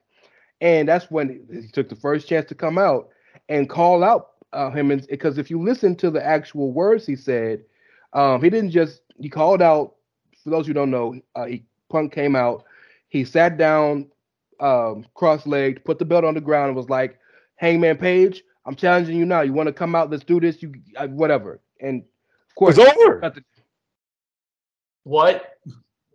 He squashed him. Who squashed who? What? Mox basically squashed Punk. It's over. Oh shit! Yeah, I'm on. I'm on a delay. Bye-bye. What? What? Bye bye. Wow. Nah, nah, nah, nah. He he MJF'd him. Nah, nah. I mean, Hey, that, hey, hey. that wasn't even five minutes. Wow. What? the- That also tells me Punk wasn't healthy.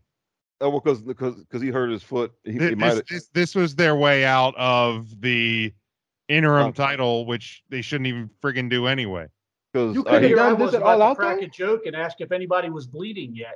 well, because he, he hurt his foot, and it might and it, like they, they're checking him over like it might have been a shoot injury. Wow. Yeah, So they uh, Punk was selling his foot, and they're now in the ring with him, and you know, Well, Yeah. my my assumption is that he that he was he was healthy enough to do this, but he wasn't fully healthy. So if he was healthy enough to do this, Jim, then why even do the damn interim title in the beginning? Oh, by the way, Because, because we that's be another thing. right? We got to That's be a- different. That's another thing that Hangman had a problem with was not only did did you take the belt off of me, the championship off of me, and he got hurt, but you didn't strip him of it. You let him keep it. Right? And you think Hangman's been kept away from the title picture the entire time. The Battle Royal, he wasn't in it, right? So to so to finish that story anyway, real quick, so we can talk about this shit. Um Hangman wasn't in the building when he called him out and of course, after he- the music didn't hit clearly, so whatever. And even if it did, he can't come out and like bum rush Gorilla and go through the curtain. That's just he's that's not what you do. Yeah. he's gonna do his job. Punk got up and said, "That's not cowboy shit. That's coward shit." But there's one thing he said that gives credence to what I'm telling y'all. Is he said the apology needs to be as loud as the disrespect. So that's the catalyst between them. Not to mention that Punk ain't like the fact that there was one night that he called that he that uh he mentioned Colt Cabana or alluded to that situation. Um, and it's crazy because almost every feud, people been telling Punk to his face, "We don't want you here. Nobody likes you." And we've been thinking the storyline turn out seems like it's a big ass shoot. The apology had better be as loud as the disrespect. CM Punk look in the mirror and say that three times. Hey, hey, because that line is a bar. That's a Yeah. bar. That's Wait, a bar. That is really hypocritical of you to say. Well, yeah, absolutely. Oh, so they're helping him to the back. Like he, he must have like his foot must not be right, and he just came in there to do this quickly. And you Well, I mean, I saw uh, it was one of the one of the comic cons he was at, uh, like eight days before he came back or something. He he didn't even he didn't even have a shoe on, like he had his shoe next to him. So like he was able to walk in, but shoe's not comfortable to sit on his feet for for the whole time. So yeah, I, I oh wow, and Punk did it for us. Oh man, what a guy! what a selfless guy. Yay! Like my I don't Outta I, here, I dude. still I get it's different whatever So the, why? the interim title Why? thing is just beyond it, it's beyond silly to me because- Jim, it's they do it in the UFC. That's why it's Oh yeah, it's a, it's a work. He's working the foot because he Yeah. got it off of a high. Sh- he did one of those high kicks to Dean's, uh, excuse me, Mox's head, and then he immediately dropped and went, "Oh, I hurt my foot kicking you." So Um, yeah, it wasn't. tonight thunder Yeah, rose uh, uh surrendered the the the women's title she's hurt so oh my god. so now a- at now at it. all out it's um From 20 seconds, by the way. yeah and yeah yeah she didn't get to go out to the ring and do her spiel but that's another issue in and of itself That's a whole Out podcast now, it's, episode, um, friend. at all out it's it's toni storm britt baker jamie hayter and uh shida um in a four way for the interim women's title Oh, wait. Inter- uh, they're they're doing another interim. another champion. interim like Oh, for I, I fuck's get, sake! like they're, they're, like here's the deal. Don't do the interim title. Just ha- have it be the understanding that whenever the forfeiting champion comes back uh rankings be damned. They're pointless anyway. Win loss records be damned. Pointless anyway. Uh number one contenders be damned. Basically pointless anyway. Um when the forfeiting champion returns they get the the the first crackback at it, whether it's on Dynamite or whether it's on the pay per view whenever they return. It's literally not that hard. Because now, what what what the hell? You, so you're going to make another women's title because you have two world titles and Moxley drop the one. world What's funny about that is they're going to do what you suggested anyway, because who's going to face the interim champion when they come back? Yeah, the just- actual champion. right. It, it- just put the belt on. Oh God. Right. Whoever whoever wins the tournament or wins the four way or whatever, which like it's hilarious. The men get a, a tournament, the women get a one match four way. uh again, if you if you if you need to know how AEW feels about women's wrestling, just watch their programming. They'll tell you. Um, but yeah, it just whoever wins the title, that's the champion. And then when the forfeiting champion returns, they get the match.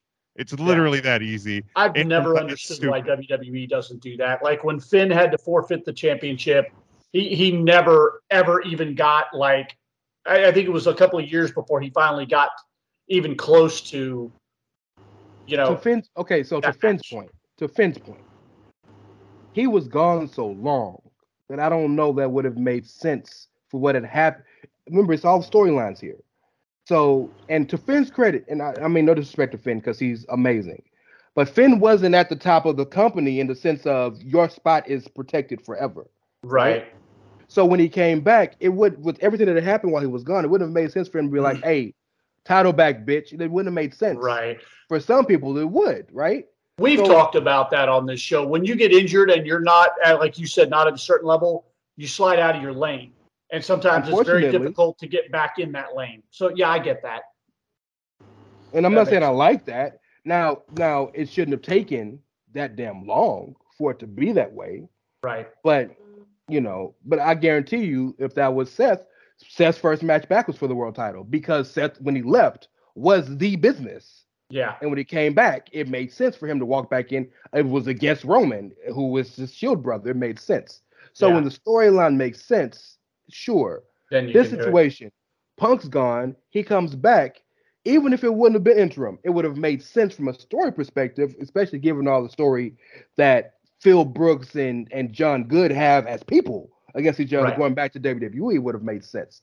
Um, this I I'm I don't mind interim titles, I, and I know you, that you're you're you're lamenting them right now, Jim, and I'm with you because it, doesn't make sense now. I'm not against them; they're used right. But number one, the disrespect of AEW's women not even let her uh, drop the title in the in the ring. Secondly, for those of you who care about ratings, every week it is a reoccurring joke at this point. AEW puts their women in quarter six, and that is the lowest rated quarter every week. And it's like Tony's just like, yeah, put them out there because we got to. So clearly he doesn't care, and you know what's about to happen to the title, right? It's gonna go right back to Britt. Yeah. That's the only one that they like and the only one that they trust. And it's it's there's Yeah. so here's my question to y'all. This is my question. Because I don't believe Punk is really hurt. At least They not hurt. You I don't think he's believe- perpetrating? I think so here's my question to y'all. He this really could be like, hey, we've had enough of you, dog. Thanks for what you did. It's time to go. Could be. I doubt that, but it could be.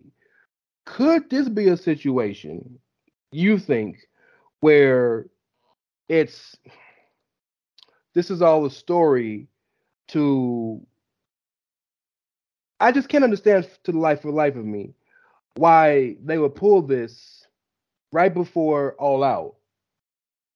And could this be a situation where they're taking what the real life rhetoric is and playing to it? Jim, go first on that. Yeah. Um man, and I guess this is this is where that the the the, the blurred line of uh work and shoot really really comes into play. Um I I I tend to lean that he was injured, maybe not is injured, but at least was injured. Um but and and here's the deal if if tony and the creation of this talent relations department if if, if this is if they're realizing that this is getting out of their control. Uh, or let me say this the new talent relations department is telling Tony Khan that his locker room's out of control. Um, that this tonight maybe could be a, a way to send a message um, that it's no longer the inmates running the asylum. Like, and and whether or not uh, Punk is done, whether or not he comes back, whatever whatever CM Punk continues to be or not be for AEW, uh, will remain to be seen. But my thought going into this was either there was there was two outcomes that were going to happen tonight, and that was Punk wins, or it's some sort of thing that they Ray, like you said, typically do not do. Some sort of a some sort of a draw, some sort of a DQ, run in, schmaz, whatever you want to call it, and we get to a triple threat, or at the very least, it's just Punk and Mox again in ten days. With and like this was literally to just to pop the rating and, and get more people to buy the tickets. Um, I did not expect Moxley to win this match at all. I especially did not expect Moxley to win this in four minutes and ten seconds. Um, and and and Punk get basically no offense in. Um, so to me, I'm I'm I'm almost even more interested now as as to what's going on than I was three hours ago because um maybe there is more to the story. Maybe there is uh the, everybody in the back is is maybe finally trying to get some control over this thing. Um and and and I've said too over the last couple of weeks um the the tone around Tony's tweets has seemed even a little bit more desperate than I've seen them before. Um, I, I, said it on three count the other week that, um, and it might have even been on take three because I with with Ernest and the boys because I, I join those guys every week now. Um, Triple H taking control of WWE, I think, is more of a threat to AEW than Vince McMahon's WWE ever was and I think Tony's realizing that. So so maybe maybe to, maybe what happened here tonight, and and maybe this whole thing is is uh, a sign that they're that they're trying to gain control. Okay. Jim, I think I think you're on the right track there because I just from a total hater perspective, I could see a scenario where someone said to Punk, Punk was like, just comes back and he says, "Okay, I'm gonna win, right?" And they're like, "Actually, no, we're gonna keep the Punk, you know, we're gonna keep it on Mox because, frankly, you don't need to be champion to be a draw, uh, or something like that." Somebody finally said, "No, you're gonna lose," and he was like, "Okay, fine. Well, I don't want to, so I'm not gonna, you know." I'm not going to be a total jerk about this, but John, just get out there and s- speed bag me for five minutes, and then I'm going to fake an injury, and we're out of there. Okay. Can- Rob, what do you think? look, Or- no, I'm sorry. sorry. Go ahead, Ray. I'm sorry. Just let me say this real quick. I'm gonna give it to you, Rob. Okay. If I'm if I'm if I'm looking with my smart glasses on, I will say that so I can take it this. We can all tell this was scripted or not by how the pacing of the show for the rest of the show is. Because if that because you know, show is segmented out literally segments. So if the show seems a little more frenetic, then maybe this was possibly real. But if everything looks like it's falling right into place, like I know that the Christian Cage promo right afterwards and he was already ready, eh, it's probably was meant to happen. But I will say this, and Rob, jump on this if you want to. If they knew they were going to do this from a work perspective, it makes more sense to do it on live TV than pay per view because more people would see it this way. Okay. That makes sense. Rob, what do you got, bud?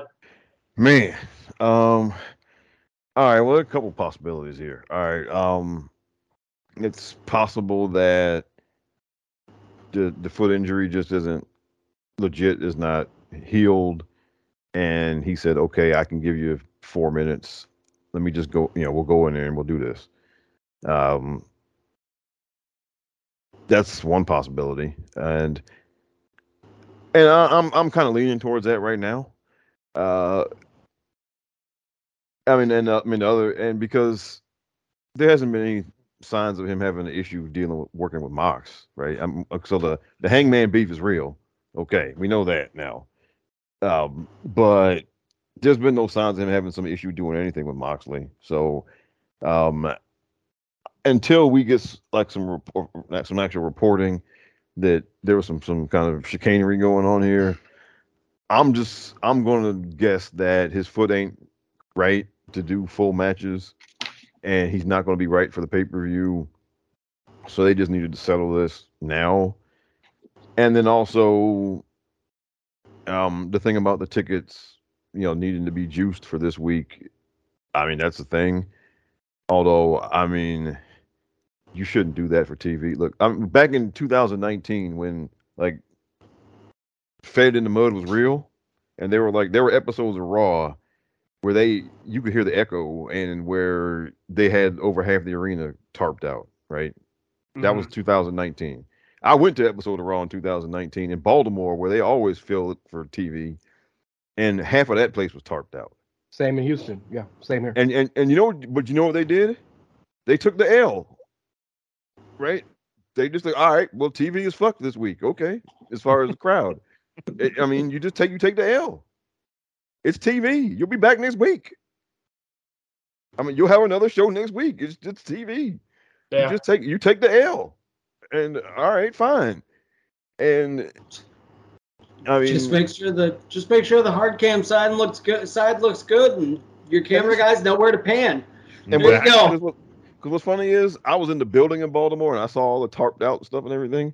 I watched it again when I'm at home just to see how it looked on TV. You wouldn't have known. It looked full, Oh, yeah. didn't it? you wouldn't have known, right? Um, I've been to a couple of Smackdowns that they've they've they've had to tarp off like the upper upper bowl with like corners or whatever, and but or the lower sections, and no one even noticed on the broadcast. It looks like a packed house. and Yeah. you just if TV it's- magic, baby. If it's TV, you you just take the L because you're you're doing another show next week. Yeah. So, but the, I mean, they should. I think they, they well they backed themselves into this corner because they shouldn't. The interim champion thing is stupid. If the if the champion is injured and can't go, then you fill it. Then you you have a tournament or a battle royal or whatever. You crown a new champ and you go. Right. Um, Right. But by doing this interim thing and by having the original champ hold on to the belt, they put themselves in this situation where now they well, either they had to do this because Punk was injured, or they had to do this because of all the bullshit. One or the other. Um, and oh, good God, Will Ospreay. Jeez. Yeah. Maddie just shared that. Ospreay's the main event. I would have already Uh, clicked turn the, ta- turn the TV off. Just- but I mean, Work you rate, know, brother. Work rate.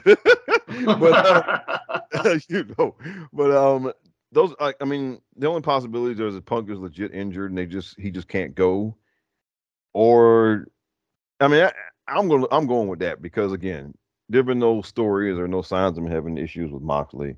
Yeah. If it was if this was Hangman, then I could see him pulling some some bullshit, right? Um, but it's not. It's it's with a guy he doesn't have any problems with, and Yeah. so I'm I'm going to go ahead with the the foot ain't is ready to go as he hoped it would be, and because they needed to get him out of this title situation and off of the pay per view, so now Mox can defend against somebody else at the pay per view. Um, but they should have stripped him because now they got 11 days. Well, they got like one more week of TV to put together a title match for their biggest show of the year. Like, I mean, And God damn it, I better be on Twitter in the next week and see everybody posting about how there's no build, and there's um, no hype. All right, like No, you, Like- you have you forgotten AEW gets the benefit of the doubt because Oh, that's yeah. right. That's Yeah. right. We're still we're still in the honeymoon phase. You know, Yeah. three three and a half years later. Yeah, I mean, I mean- earlier earlier today, uh, you, you know, our, our old pal uh, Sean Ross uh, pointed out that there will be likely more uh, changes to the All Out card coming tonight, and I'm like, oh, I'm sure we'll I'm sure we'll get the same treatment uh, from the community about you know ripping the script up ten days out. You know, Uh, WWE they haven't they haven't announced anything for this pay per view coming up. Like Right. we are rewriting the whole damn thing. to Hey, look, legitimately though, is there a match? What match is like booked for the show? Legitimately, Well, I mean, Um, as it stands right now, there's no World Heavyweight Championship match on the biggest show of the year because they haven't, uh, unless well- Mox just called someone out. There's, you know, they, they Well, I, I there's guess a million announced fucking titles over tonight. there, so they could just say, "Hey, we'll have this."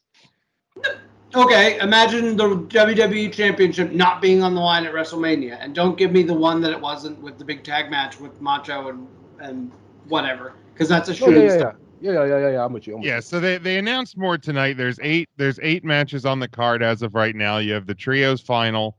Um, you have Wardlow and FTR versus Jay Lethal and the Motor City Machine Guns. I did just see that. Yeah. Uh, like I said, Toni Britt, uh, Jamie Hayter, and Shida for the interim women's world title. Uh, the casino ladder match. Uh, Wait, wait, wait, wait, wait, wait, wait, wait, wait. Britt and Jamie Hayter in the same match? Yeah, Britt, Jamie Hayter, Toni Storm, and and Shida. If that the- don't tell you where the championship's going, nothing yeah, else will. exactly. Go ahead. I'm sorry. for the- I'm sorry. the, uh, Forgive me. for the women's uh, interim women's title. Casino ladder match: Jericho versus Danielson. And- oh, yeah, um, really? Hmm, I know that. Okay. Yeah, and it's uh, American Dragon versus Lionheart. So we're the the the wizard is now the Lionheart again. So Oh, Ah, Jesus. good sorry, excuse me, the Grand Wizard is the Lionheart again. Ah, Um, you said the uh, loud. You said the. You said the, the